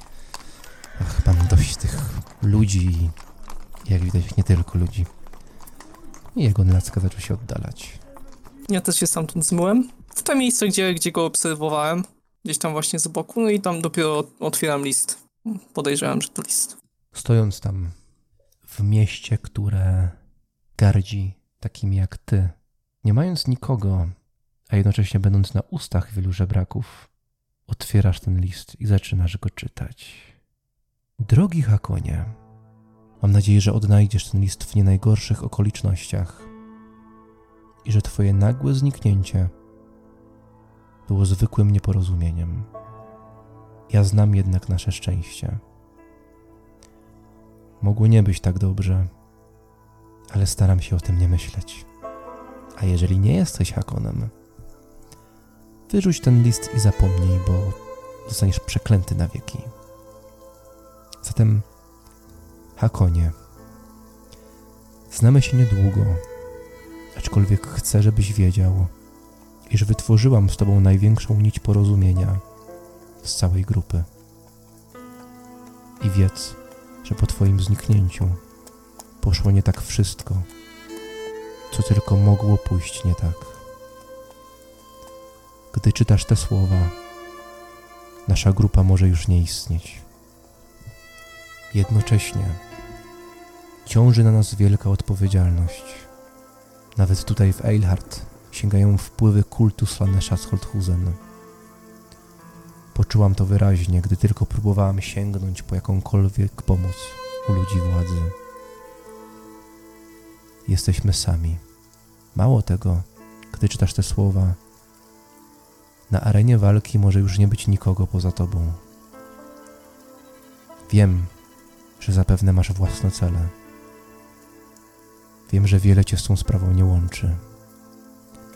Ale podczas podróży na południe i z powrotem ta drużyna straciła niemal wszystko. I Hakon, krasnolud z łubem na karku, jest według mnie największym wsparciem, jakie udało nam się zdobyć. Zrobię wszystko, aby tego wsparcia nie stracić. Dlatego proszę Cię, abyś kontynuował nasze dzieło. Byłam świadkiem potęgi, jaką dysponował Dejon Haugowitz. Kaskazla jest prawdopodobnie silniejsza. Bez Ciebie ta misja runie. Dlatego jeżeli losy ludzi, krasnoludów, a nawet elfów z okolic Holthusen nie są Ci obojętne, pomóż nam. Udaj się na północ, w stronę Holthusen. Postaraj się odnaleźć tych, którzy jeszcze walczą z kultem Kaskazli. I pomóż im, jak tylko potrafisz. Pomóż swoim umysłem i rozerwij to zło na strzępy czymkolwiek, co masz w zanadrzu. Wiem, że nie powinnam Cię o to prosić i grać na Twoich emocjach, ale jestem coraz bardziej bezsilna. Dlatego pomóż w tej sprawie. Czuję, że od tego zależy wiele. Proszę i dziękuję. Zuna.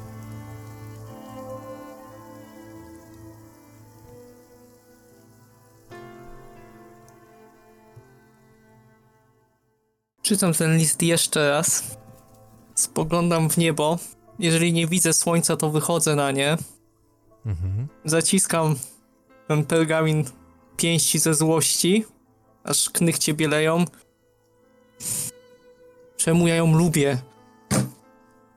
Nie jest mój cel. Przodkowie by mnie przeklęli, gdybym nie pomógł.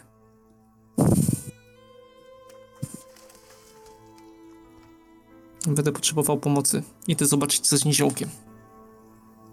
Poprosiłbym teraz, abyście rozegrali waszą pożegnalną rozmowę, ponieważ tak, niziołek żyje. Budzi się w otoczeniu szalijanek, nawet zaopiekowany jak na to, jak traktuje się takich niziołków w tym mieście. Być może w tym mieście jednak coś się zmieniło. I niziołku, otwierasz oczy, nad tobą stoi Hakon w otoczeniu tych białych szalijanek, które zostawiają was samych, aczkolwiek sz- szalianki powiedziały jasno. Jego rekonwalescencja będzie długa. Dlatego, Hakonie, jeśli masz zamiar podążyć za tą misją, proszę, abyście rozegrali waszą finalną rozmowę.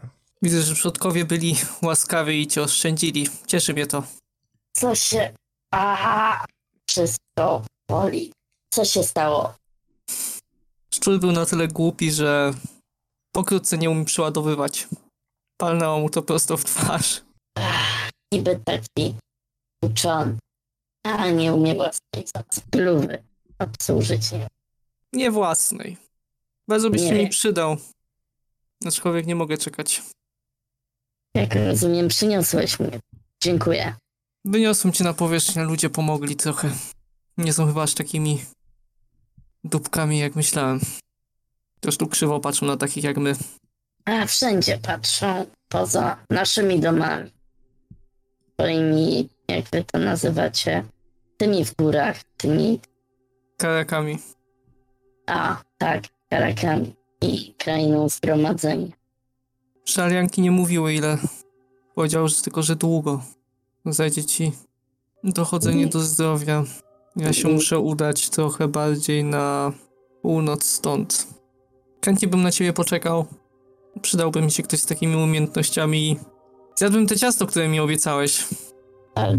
Jak tylko dobrze je, no to może uda nam się jeszcze zobaczyć. Jestem ci to winien. Ciast, ale nie tylko ciast. Zawdzięczam ci też życie. I to dług, który... Spłacisz ciastem. Ale może nie tylko jednym. I może nie tylko ciastem. Ale tak, na razie powinienem zostać chyba tutaj. Niemniej jakbyś, nie wiem, potrzebował pomocy, pisz tutaj albo do krainy zgromadzenia. Tam myślę, że w najbliższym czasie, jeżeli tylko będę na siłach, udam się.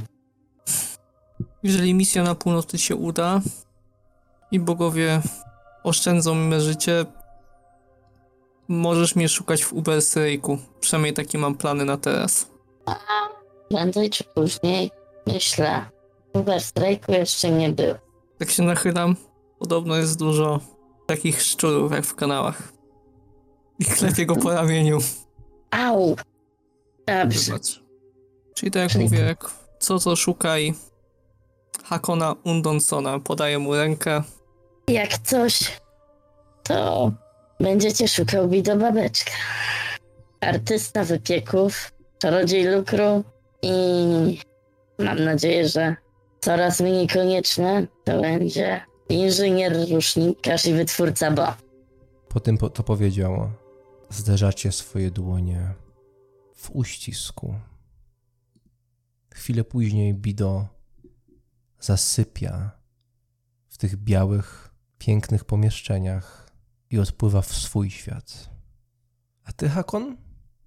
Czy zamierzasz do tych planów Zuny, już twoich, wykorzystać pewien sprzęt?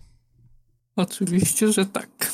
Dlatego szukałem kowala, bo jakoś trzeba naprawić kocioł. Ewentualnie użyć jakiegoś ludzkiego zamiennika. Prowizorycznego przynajmniej na razie.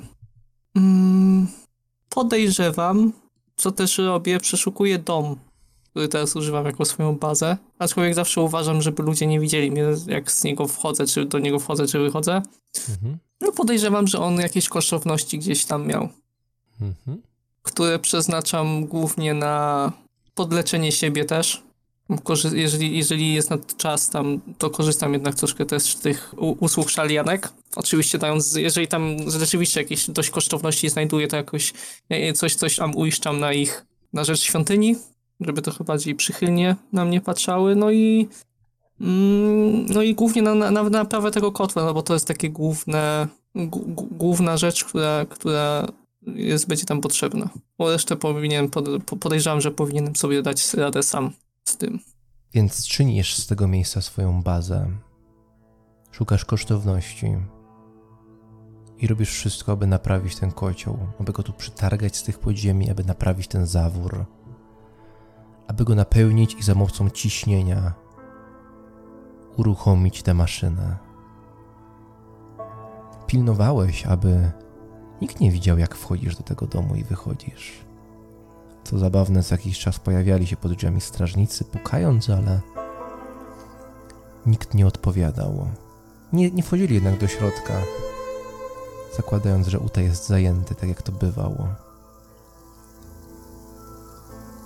Oprócz tego nikt nie pojawiał się przy domu. Tamte krzyki widocznie należały tylko do ludzi Ute i w tym samym nieszczęściu miałeś troszkę szczęścia.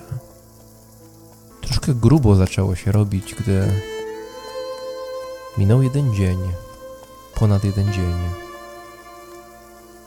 I już czterech strażników przyszło pod drzwi tego wysokiego domu. Pukali głośno, ale nie odpowiedział im Uta, ani nawet nie odpowiedział im Hakon. Odpowiedziało im potężne dudnienie i zaczęli odchodzić na boki, krzycząc w niebogłosy, ponieważ byli pewni, że zaraz dach spadnie im na głowę. Dach jednak zatrzymał się, ponieważ on się po prostu dziwnie otwarł. I tak Hakon, wykorzystawszy technologię krasnoludów, spaczeń skaweński, aby przetrwać swojego niziołka jako tarczę i zmysł Ute, który zaprojektował ten dach i umieścił tam tę machinę. I tak Hakon wyszedł poza to, to znane i sięgnął wyżej. I znalazł się dosłownie bliżej słońca. Lud F. Eilhart w ostatnim czasie spotkał wiele dziwnego na swojej drodze, ale żyrokoptera przelatującego nad miastem jeszcze nie widzieli. Koniec. A dalszy wątek Hakona w kampanii Widma Przeszłości.